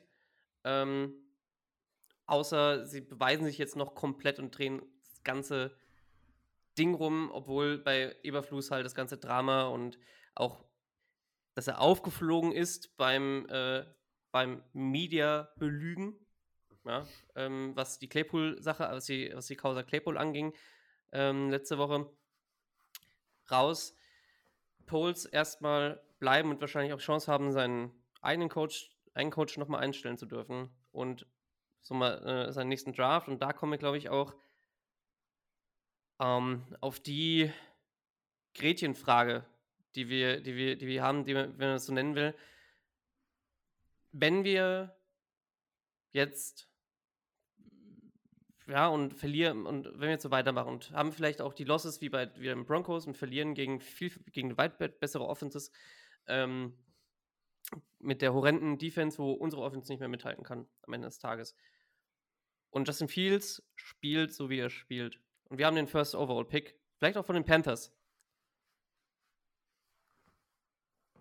Kriegt Poles oder wird Poles dann seinen Quarterback draften?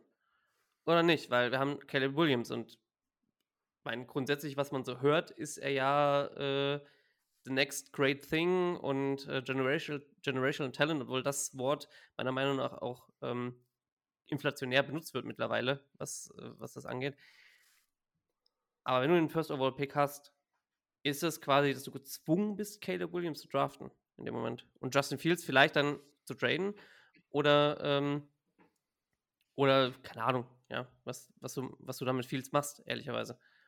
Ich glaube, es ist ganz schwer, wenn du den First Overall Pick hast, nicht Caleb Williams zu nehmen. Ich glaube einfach, allein dadurch, dass du dann einfach einen Rookie Quarterback hast, den dein GM pickt und der vor allem auf Rookie Contract ist, was man ja auch definitiv berücksichtigen muss bei der, bei der, beim Bau der Franchise, wenn Justin Fields, okay, du kannst die 50-Year-Option ziehen, aber dann hast du halt noch ein Jahr mehr, aber dann ist halt ein Vertrag fällig.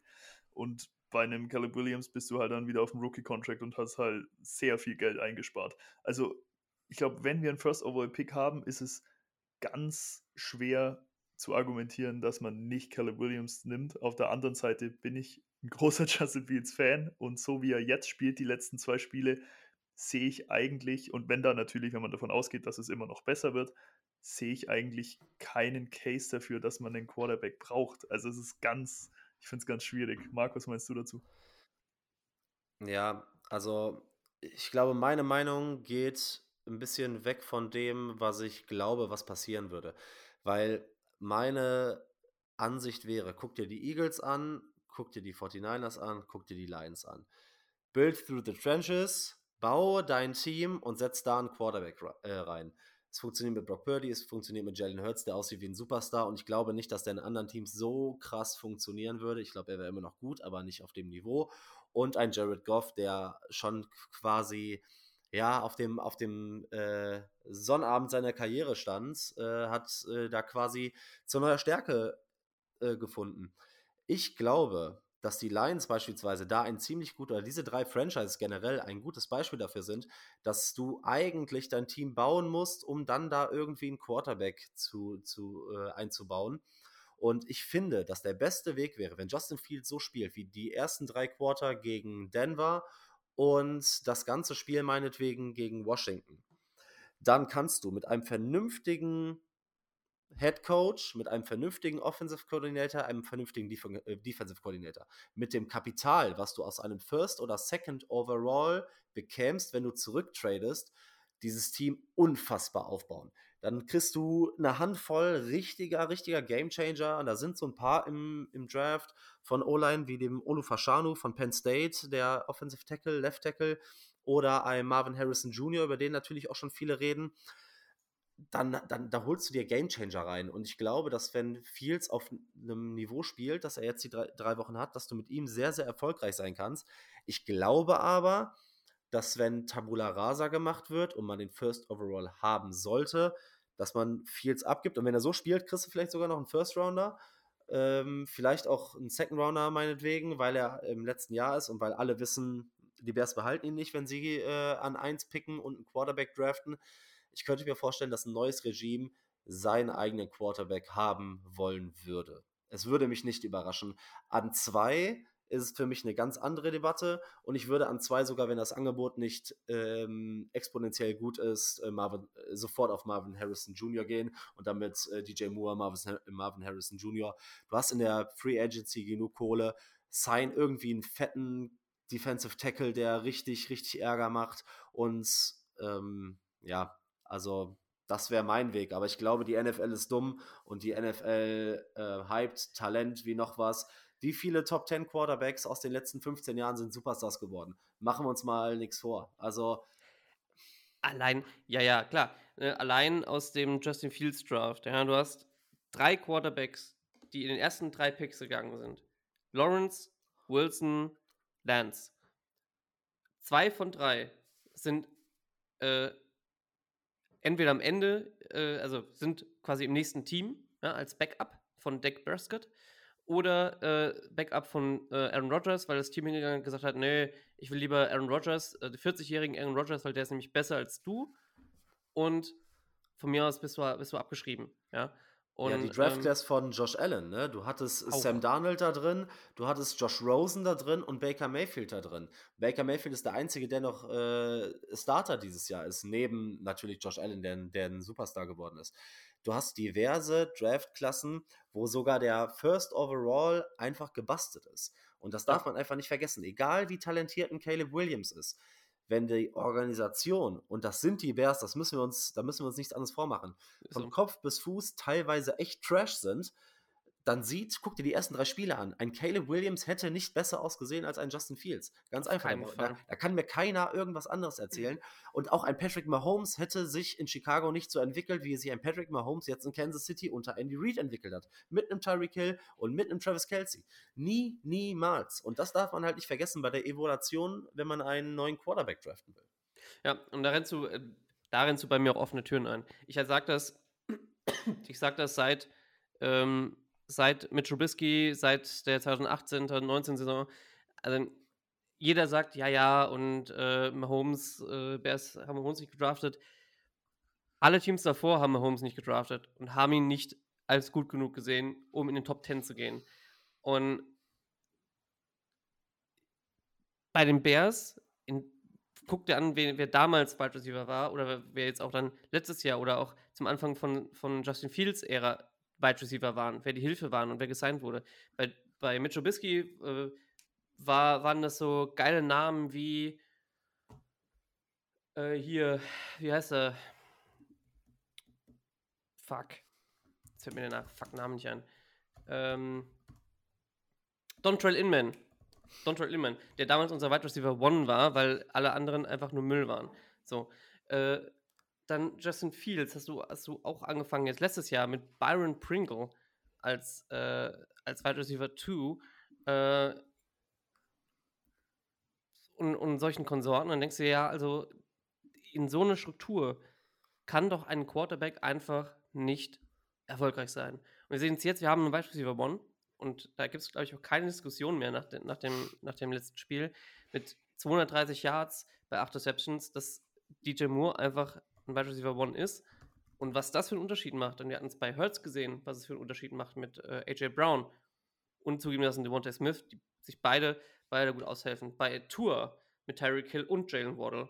Bei Josh Allen mit äh, Stephon Dix damals. Ich und da würde auch in Caleb Williams nicht viel mehr da bringen. Ja, er hat jetzt DJ Moore und hätte dann vielleicht auch Marvin Harrison, aber das ist trotzdem noch eine O-Line, die, äh, wo Investition fehlt. Und die, der Abfall, glaube ich, ist nächstes, also es ist Abfall, ja, die, das Gefälle nächstes Jahr ist, wird wahrscheinlich ähnlich sein wie dieses Jahr. Nach den ersten Top 3 aus der ersten Runde, Top 4, ist es schwierig. Ja, du hast äh, Fashanu und Joe Alt, ähm, die bisher meine Top 2 sind auf Tackle, auf der Tackle-Position. Und ohne, ohne dann jetzt wirklich mal Trenches anzugehen und auch dann vielleicht einen Edge-Rusher auch mal irgendwann zu draften, high, weil wir äh, die Bears Ewigkeiten keinen Edge-Rusher mehr hochgedraftet haben. Ähm, der letzte war äh, Floyd, Leonard Floyd war der mhm. letzte mhm. und der, der war äh, Top 7 und es war auch schwierig, schwieriger Pick, aber Ja, also grundsätzlich jetzt, äh, wenn man sich den Draft schon mal so eine kleine, so prognosetechnisch anguckt, da kommen schon ein paar geile Spieler und ich gehe immer noch davon aus, dass wir zwei Top 10 Picks haben. Ne? Wir haben angefangen bei einem, äh, angefangen mit einem Marvin Harrison Jr., der Oh ja. End Brock Browers, der noch krasser sein soll als das Talent, alleine das Talent Kyle Pitts, was rausgekommen ist, dann äh, Olu Fashanu, Tackle von äh, Penn State.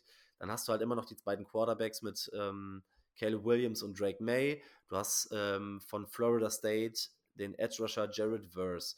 Du Mhm. hast ähm, D-Liner, ähm, ich weiß gar nicht, wie man den richtigen Formen ausspricht, Newton von Illinois. Dann äh, noch ein Edge, äh, Layatu Latu von UCLA. Joe Alt hat es schon angesprochen. Auch Cornerback, ne? Ähm, Kool-Aid McKinstry von Alabama. Ja. Ähm, Kalen King, Cornerback. Edge Chop Robinson, auch von Penn State. Also da kommen schon ein paar gute Spieler und ich weiß nicht, ob die, ob die Bears in der Situation sind, in der man sich erlauben kann, ja, auf, aufzuhören, das Team aufzubauen, weil wenn du jetzt einen neuen Quarterback äh, reinholst, ja, ich, ich weiß nicht, wo das Team dann steht, weil jetzt stellst du dir auch wieder die Frage, verlängerst du Mooney, verlängerst du Jalen Johnson? Du weißt bei beiden noch nicht wirklich, ob die das Geld wert sind, allein aufgrund Ja. Verletzungen und Mooney, ähm, klar, äh, gestern zwei Pässe ein bisschen überworfen, leider gerade auch im ersten Viertel von Justin Fields, aber DPI und das andere ja, auch ja, nichts. und nee, und was ganz witzig war und was relativ, und ich will mal gucken, wie, wie lange diese Offense noch so funktioniert, weil, ich weiß nicht, ob ihr es gesehen habt, die einzigen Targets eines Wide Receivers waren bei DJ Moore. Kein einziger Wide Receiver sonst hat einen Ball gefangen. Es waren Ja, nur ja. Tight Ends oder Running Backs, ne? Das man ist halt auch. Man hat es so auf der Next Gen, sorry, man hat es auf der. Next Gen, äh, Next Gen Stats Karte ganz gut gesehen. Adrian Frank hat das auch geteilt. Äh, unter dem unter dem Motto, wenn noch ein Pass nach links gehen, gegangen wäre, dann wäre das Spielfeld gekippt, weil DJ Moore hauptsächlich, stand hauptsächlich links und wurde auch hauptsächlich DJ Moore links angespielt, weil alle anderen Wide Receiver war wenig, war wenig zu holen und da hat dann irgendwo die Chemistry gefehlt. Auch da wieder, da muss ich nochmal ganz kurz zurückkommen. Man muss ja, und das habe ich immer wieder kritisiert, andere Teams suchen Matchups. Und gefühlt war das das erste Spiel, man hat DJ Moore nicht gegen ähm, äh, Jay Alexander. Äh, nee, nee, jetzt, ge Ah, jetzt letzte Woche gegen Fuller geschemt, sondern gegen den Cornerback 2, gegen die Rookies oder gegen sonst wem. Und das ist, hat halt auch funktioniert. Und so kann es halt klappen. Aber ich glaube nicht, dass wir in der Situation sind, wie gesagt, die NFL ist dumm. Die NFL äh, draftet an 1 einen Quarterback, weil das die wichtigste Position ist und du da am meisten Geld sparen kannst. Und wenn das passiert, dann sage ich euch jetzt, was passieren wird und das Team versinkt weiter im Mittelmaß und die Chicago Bears versauen das nächste äh, Talent auf Quarterback und wir werden nicht erfolgreich werden. Ja. Ähm, ich, also es wird sehr, sehr schwierig. Es wird sehr, sehr schwierig. Ich glaube, dass es auch viel mit dem, mit dem neuen Coaching-Staff ähm, steht und fällt. Aber ja, also ich kann mir gut vorstellen, wie, wie ähm, ja, Matze es auch eben gesagt hat, wenn wir an eins picken sollten, sei es unser Pick oder sei es der Panthers-Pick, dann, also ich finde es halt aktuell noch schwierig zu beurteilen, weil wir fünf Spieler haben und zwei waren und drei waren scheiße. Ne? Vielleicht reden wir dann Woche 14 nochmal anders drüber. Wenn wir, wenn, weil dann können wir es wissen. Wenn jetzt zehn Ja. Spiele in Folge so sind, dann können wir da wahrscheinlich anders nochmal drüber reden. Aber Stand jetzt würde ich ist wie Matze sagen, dann, dann picken die Chicago Bears einen, Quarterback. Ja, aber ich, ich, ich finde die Vorstellung viel angenehmer. Man hat von mir aus den ersten Pick, hat vielleicht einen 2 oder 3 und die Raiders sind irgendwo und die wollen auf jeden Fall einen Quarterback haben. Da kann ich, da verwette ich Haus und Hof drauf und verkaufst den, kaufst die, die verkaufen auch Haus und Hof äh, für den Number One Overall Pick für Caleb Williams und du gehst raus mit Marvin Harrison und Olo Fasciano. Oder von mir aus Jared Verse und Olo Fasciano. Aber wohl, wenn Marvin Harrison da ist, musst du fast Marvin Harrison nehmen.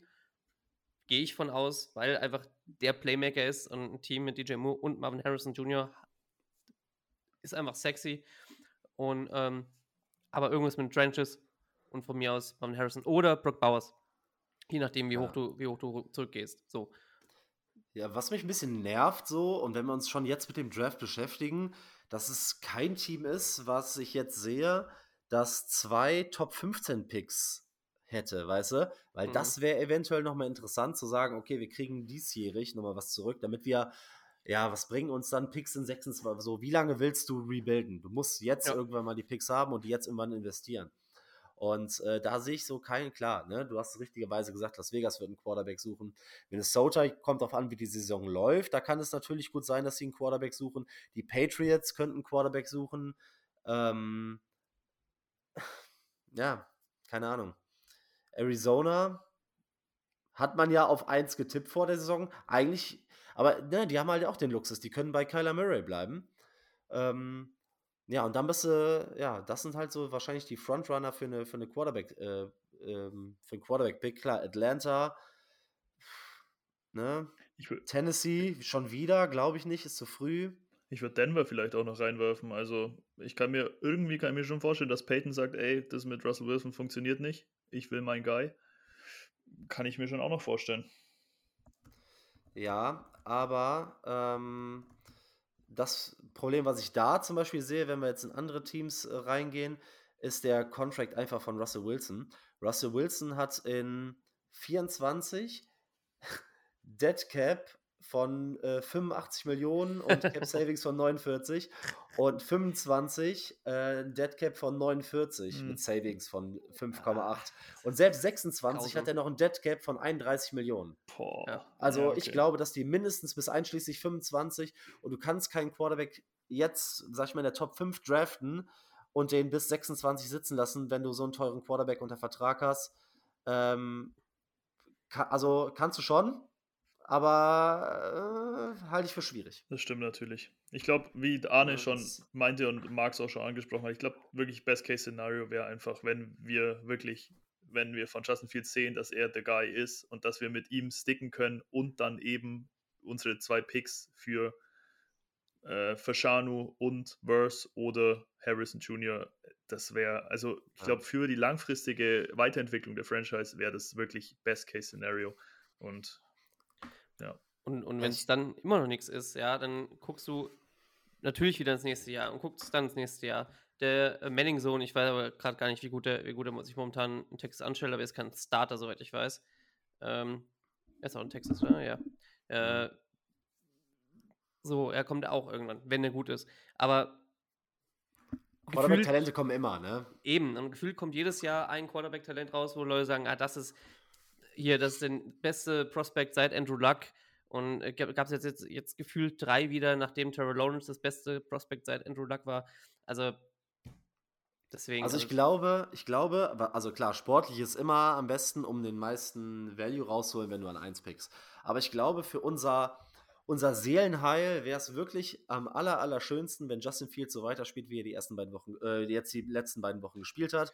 Und die Panthers nicht auf 1 landen. So blöd, wie sich das auch anhört, weil dann kommst du gar nicht in diese scheiß Ja. Kontroverse, eventuell Caleb Williams zu picken. An zwei wollen immer noch Leute Drake May. So, ne? Oder du pickst halt an zwei Marvin Harrison Jr. Scheiß drauf. Ähm, ist natürlich klar, du musst natürlich hoffen, dass die Panthers den First Overall haben, damit du entweder den besten Spieler oder das meiste Value rausholst. Aber wir wissen, glaube ich, also ich glaube, wir können in beide Richtungen nicht hundertprozentig zufrieden sein, weil auf der einen Seite müsstest du Caleb Williams liegen lassen, was wahrscheinlich wehtut, und auf der anderen Seite müsstest du ihn nehmen und Justin Fields gehen lassen, wenn er eine gute Saison gespielt hat, was auch wehtut. Also ich glaube, für Seelenheil, damit wir uns gar nicht mit der Situation auseinandersetzen, wäre es echt schön, wenn die Panthers auf zwei landen. Und ähm, ja, bei den Bears ist es mir fast schon egal, solange sich Justin Fields entwickelt. Ja, das war auch ähm, ehrlicherweise meine Meinung vor der Saison. Solange Justin Fields sich entwickelt und ähm, zeigt, dass es ist und es festigen kann, weil ich mag den Jungen echt gerne. Auch, ich würde es mir absolut wünschen. Dann ist mir der Rest von der Saison auch eigentlich egal.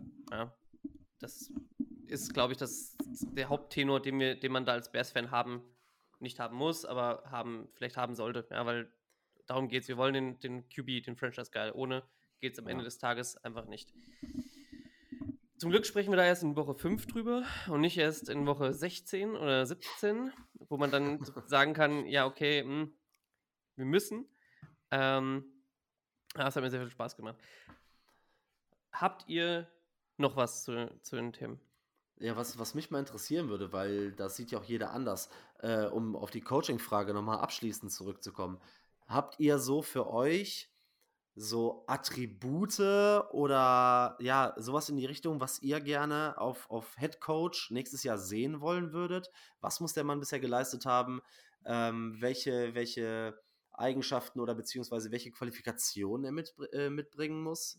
Weil das, der, da, da geistert ja auch durch die, durch die Bears-Bubble, da hat ja jeder eine andere Meinung zu. Weil manche sind mehr zufrieden, manche mit weniger, manche sagen, das hat nicht funktioniert, das hat nicht funktioniert. Ähm, ich weiß gar nicht, wie seht ihr das? Ich hätte euch sowieso noch mal noch eure ähm, Shortli Coaching Shortlist gefragt. Ähm, ich hatte es grundsätzlich eigentlich ganz immer ganz gerne so gesehen, wie es ähm, an sich auch Aaron Reed handhabt, wie ähm, das, wie das Matt, Matt Eberflus vorhatte, oder wie Matt, Matt Reed das mittlerweile handhabt, größtenteils, muss man, muss man größtenteils, muss man sagen, wie ähm, mit Eberflus es vorhatte, dass du einen CEO-Headcoach hast, der quasi alles überblickt, der auch von mir aus auch Playdesigns macht, weil äh, also die Defense Playdesigns kommen ja nicht nur von äh, kamen nicht nur von Alan Williams, ist sicherlich auch mit Eoflus Playbook. Andy Reid hat sein Playdesign, hat aber wie jetzt Eric Bienemy zum Beispiel und immer mal wieder auch andere OCs gehabt, die auch Plays gecallt haben, die aber Aaron, Andy Reid Plays waren, beziehungsweise mittlerweile auch Travis Kelsey oder Patrick Mahomes Plays, wenn man das bei der QB Series auf äh, Netflix gesehen hat. Aber so CEO-Type Head Coach, wenn es funktioniert. Wenn es nicht funktioniert und du hast dann jemanden auf der anderen Seite, zum Beispiel jemanden wie Sean McVay äh, oder, oder auch der immer krass hochgelobt wird, ähm, hier von den 49ers. Shanahan. Shanahan. Dankeschön. Peinlich, aber mir ist der Name gerade einfach, einfach nicht eingefallen. ähm, es ist spät. Ja, ja, deswegen. Ähm, Sowas, ja. Dann, da muss aber auch jemand sein, der mit sowas prädieren kann. Weil ansonsten hast du das, was wir jetzt haben, oder wie mit, mit, mit Nagy hatten, der es First Time gemacht hat und der vielleicht auch dann nicht da brilliert hat, dass du so einen Lame Duck hast. Und wen willst du dann als OC hinstellen? Du kannst niemanden als OC hinstellen, sondern die werden, die werden durchgefeuert oder als DC hinstellen, die werden durchgefeuert und dann äh, sind alle schuld außer dem Head Coach, der eigentlich die Play Plays callt und der auch hauptverantwortlich ist für Play Designs am Ende des Tages. Für mich, für mich ist unab, äh, unabhängig von dem ganzen Football-spezifischen, ist für mich noch ganz wichtig die Ausstrahlung. Also Head Coach steht einfach für das Team und muss den ganzen Lockerroom voller kompletter Alpha-Males ähm, irgendwie in Schach halten. Und für mich ist da die Ausstrahlung und gerade auch was Leadership angeht, so ein, so ein Dan Campbell oder, oder auch ein Brian Dabble oder so, die haben für mich einfach die gewisse Ausstrahlung. Mike Tomlin. Genau, genau. Haben eigentlich die gewisse Ausstrahlung, die es braucht, eben so einen Haufen absoluter Alpha-Männer irgendwie zu coachen und das finde ich ganz wichtig und die Ausstrahlung habe ich bei Eberfluss nicht so, muss ich sagen. Also das, das fehlt mir da schon ein bisschen. Auch die Ansprache gestern nach dem Sieg, also da war Yannick Ngakwis Ansprache wesentlich temperamentvoller und wesentlich äh, mehr hyped wie jetzt äh, das von Eberfluss. Das fehlt mir da. Und wenn es jetzt um Accolades geht, ähm, klar, jemand mit Erfahrung ist, ist schön, aber die sind aus manchmal einfach auch nicht mehr Head Coaches geworden aus gutem Grund. Du hast auch Gegenbeispiele wie Doug Peterson zum Beispiel, der sich jetzt äh, ja wieder gut ganz gut schlägt mit den Jaguars so und Trevor, halt auch Trevor Lawrence. Und hast aber gen genug Gegenbeispiele wie Josh McDaniels, der es jetzt zweimal versucht hat und immer noch nicht wirklich geil ist, auch mit den, jetzt auch mit den Raiders, dann mit den Broncos nicht, jetzt mit den Raiders nicht. Und irgendwann Weiß ich nicht. Also in welche Richtung willst du gehen? Ja, also tendenziell sage ich eigentlich, ich fände es ganz schön, wenn jemand schon Headcoaching-Erfahrung hätte. Aber wen kriegst du außer vielleicht Dan Quinn, um, der schon mal Headcoach war, nicht komplett scheiße war? Ich finde es halt schwierig, weil Coaches, die so gut sind wie ein Andy Reid, wie ein Kyle Shanahan, die so gut sind wie ein Mike Tomlin beispielsweise. Die bleiben Head Coach und ähm, die, die sind Head Coach. Und das sind Leader und ja, die kriegst du ja auf dem Markt nicht, wenn, weil wenn, ne, die werden nicht gefeuert. Das sind Coaches, die funktionieren. Für mich ist es wichtig, jetzt zu sagen, okay, wir haben es probiert, aber ich hätte gerne auf jeden Fall einen Offensive-Minded Head Coach. Das wäre ja. mir wichtig. Und ich glaube, da, also was genauso wichtig ist, ist, und das ist der Unterschied zu dem, was bei Matt Nagy war, weil ich glaube, Matt Nagy war ein super Typ und war auch ein guter Koordinator, aber er konnte einfach keine Plays callen. Ich glaube, dass es für mich wichtig ist, dass du sowohl, sowohl einen offensiven Koordinator hast oder einen, der in der Vergangenheit Offensive Coordinator war und einen, der auch die Play Call Duties hatte. Das ist für mich extrem wichtig, weil dieses Team braucht einen, braucht einen offensiven Anstrich. Und gerade wenn du Quarterback-friendly coachen willst, brauchst du das einfach, weil es ist super schwierig, es ist, glaube ich, best, einfacher, einen Offensive Coordinator dann als Head Coach äh, verantwortlich für die Offense zu haben, als irgendeinen Assistant Coach als Offensive Coordinator reinzuholen, der dann auf einmal die Offense callen soll. Ich glaube, dass das besser funktioniert. Und das sind auf jeden Fall zwei, äh, zwei Geschichten. Klar, wenn jemand schon Head Coaching Erfahrung hat, wäre es natürlich schön. Aber ich glaube, diese beiden ähm, Sachen, dass, dass die Play Call Duties mal da waren und dass man offensive minded ist, das wären natürlich zwei ganz wesentliche Punkte. Interessant äh, würde ich es finden, dass jemand eine Offense seinen Stempel aufdrücken kann, wie beispielsweise, ähm, äh, jetzt fällt mir gerade der Name nicht ein, von den, von den Lions. Ben Johnson. Ben Johnson. Ja. Genau, Ben, ben Johnson äh, ist so ein Name, den ich interessant finde. Ich finde auch Canales von den Bucks relativ interessant, wobei mir das ein Jahr zu früh ist. Da will ich noch ein Jahr vielleicht sehen, weil er war bei, Se äh, bei den Seahawks gut. Er macht jetzt einen guten Job bei den Bucks. Das gefällt mir ganz gut. Ähm, natürlich ist so jemand wie, wie ähm, der Bruder vom Baltimore Head Coach ne, äh, von Michigan State. Jim, Jim Harbaugh. Jim Harbaugh, der Jim, genau, und J- genau. Jim John Harbaugh, ist ja. bei, bei den Baltimore, also Jim Harbaugh ist natürlich so ein interessanter, äh, interessanter Kandidat. Ja, sowas halt, ne? Sowas, sowas finde ich interessant. Jemand, äh, das wäre halt nochmal eine andere Richtung. Das ist jemand mit Erfahrung, das ist jemand, Ja. der NFL-Headcoach war. Der hat sogar Wurzeln nach Chicago, also sportliche Wurzeln. Fände ich ganz interessant. Aber ich glaube, es muss offensiv werden und es muss jemand sein, der schon mal Plays gecallt hat. Und wenn jemand schon mal einen Quarterback entwickelt hat, wäre es natürlich auch schön. Ja, das wäre vor allem auch die, auch die gute Route, wenn man sich doch dafür entscheidet, einen Rookie-Quarterback zu draften, alles zu resetten und dann auch jemanden zu haben, der schon mal im besten Fall einen Quarterback entwickelt hat oder vielleicht jemanden wie Ben Johnson aus einem absoluten Loch geholt hat, aus dem er in, von den Rams kam, wie Jared Goff. Das wäre tatsächlich, oder ähm, vielleicht äh, sogar Eric Bieniemy, der mit Sam Howell Sachen macht, die ich niemals von Sam Howell jetzt erwartet Ja. hätte. Eric Bieniemy Zum finde ich auch super, ja. Weil das die Gefahr, die du immer hast, ne, ist natürlich bei so Leuten wie äh, bei einem Bill O'Brien zum Beispiel, der ein super Offensive Coordinator ist, aber als Head Coach total versagt hat. Ne? Das ist halt, finde ich, immer super schwierig, dass du nicht nur, weil du ein guter Offensive Coordinator bist, auch direkt ein guter Head Coach ist. Deshalb ist das, was Matze Ja. sagt, dass du eventuell diesen, diesen Lockerroom für dich gewinnen kannst und dass du so eine Head Coach-Ausstrahlung hast, auch nicht ganz, ganz unwichtig. Ich weiß nicht, ob ein Kellen Moore, äh, ein Kellen Moore sowas hat. Gefällt mir. Die Offense von den Chargers spielt für mich immer noch unter ihren Möglichkeiten. Ähm, das ist genau das Gleiche, was du mit McDaniels angesprochen hast.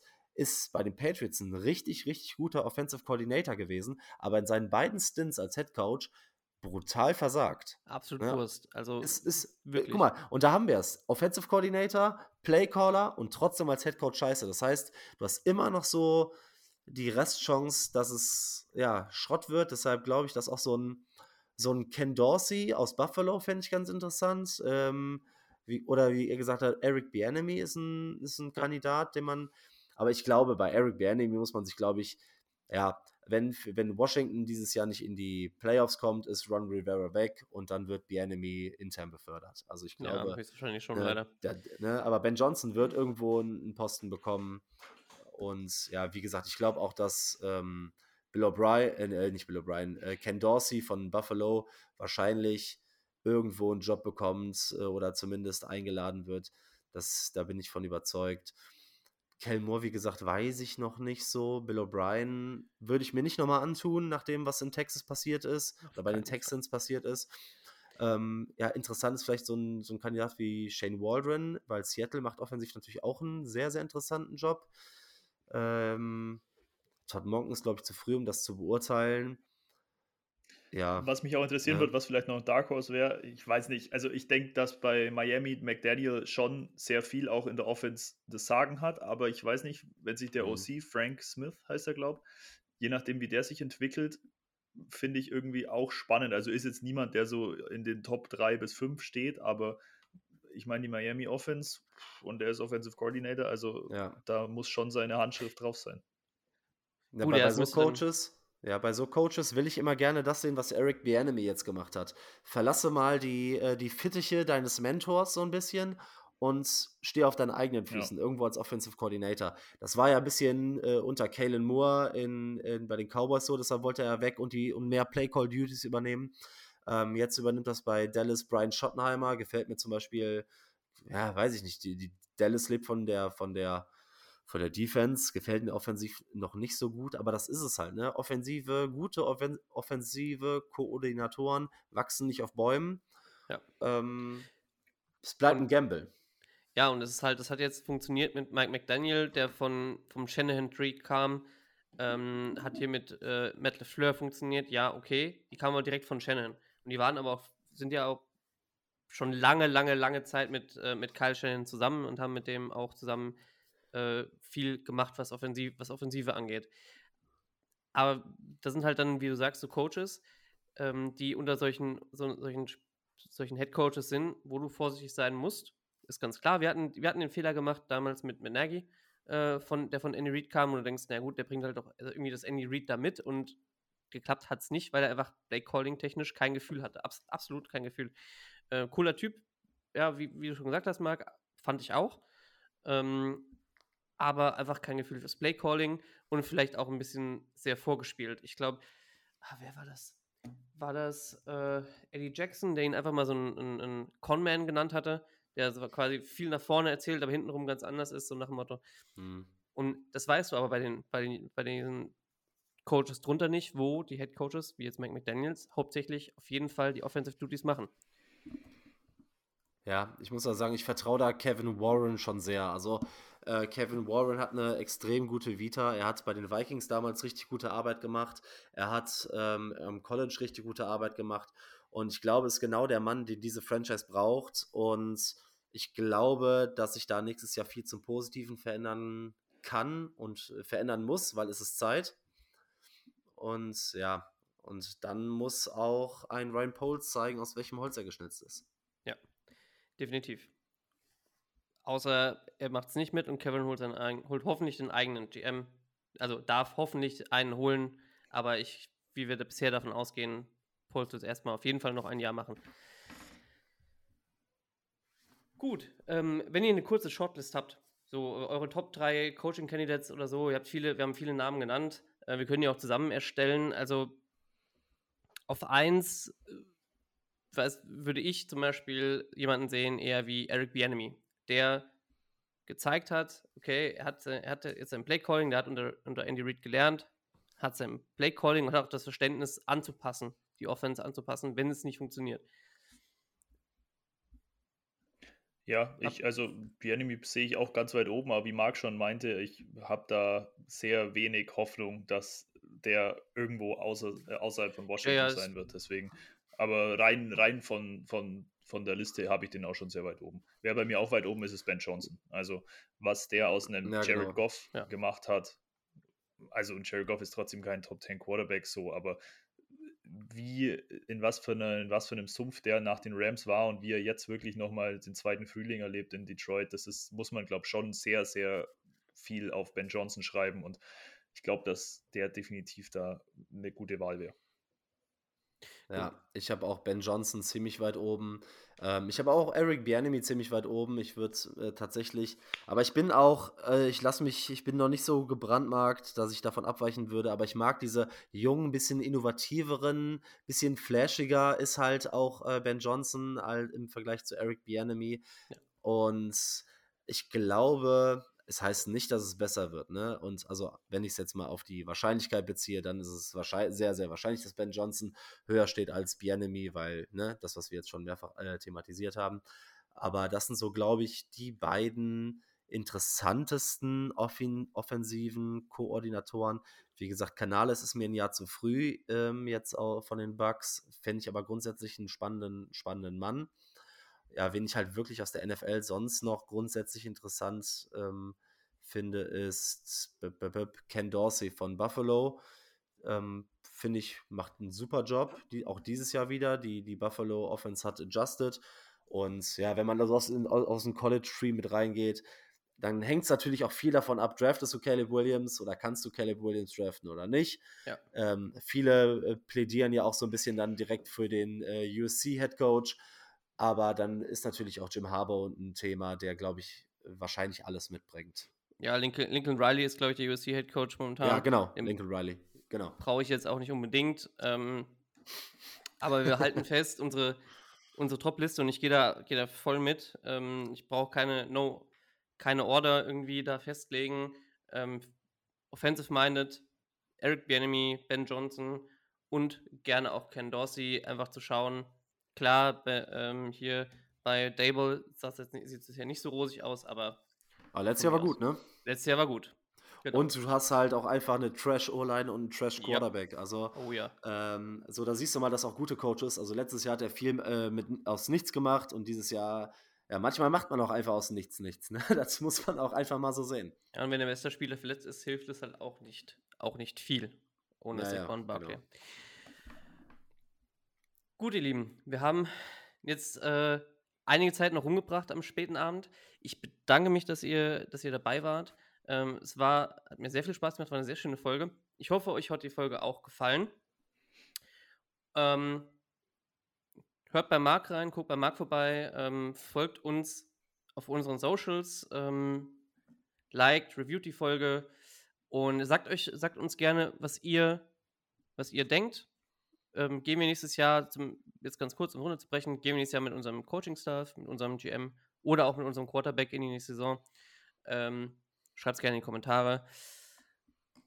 Ansonsten verbleiben wir mit einem herzerweichenden Bear Down.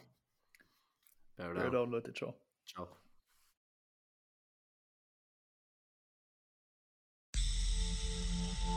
Everything Dick Butkus did was memorable.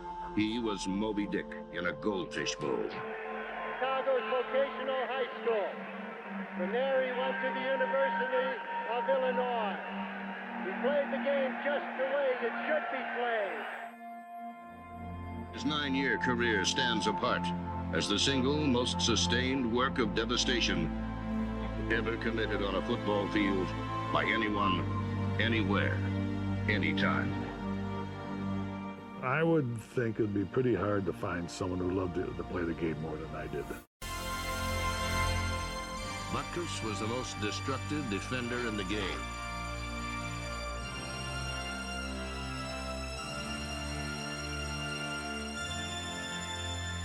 The man was uh, unbelievable. His whole damn life was football. Uh, you know, I'm really not the tough macho guy. That was only during the game, and uh, no matter how hard you try to explain that, it sure you were, you know. so When I played for you, I gave it the best I could.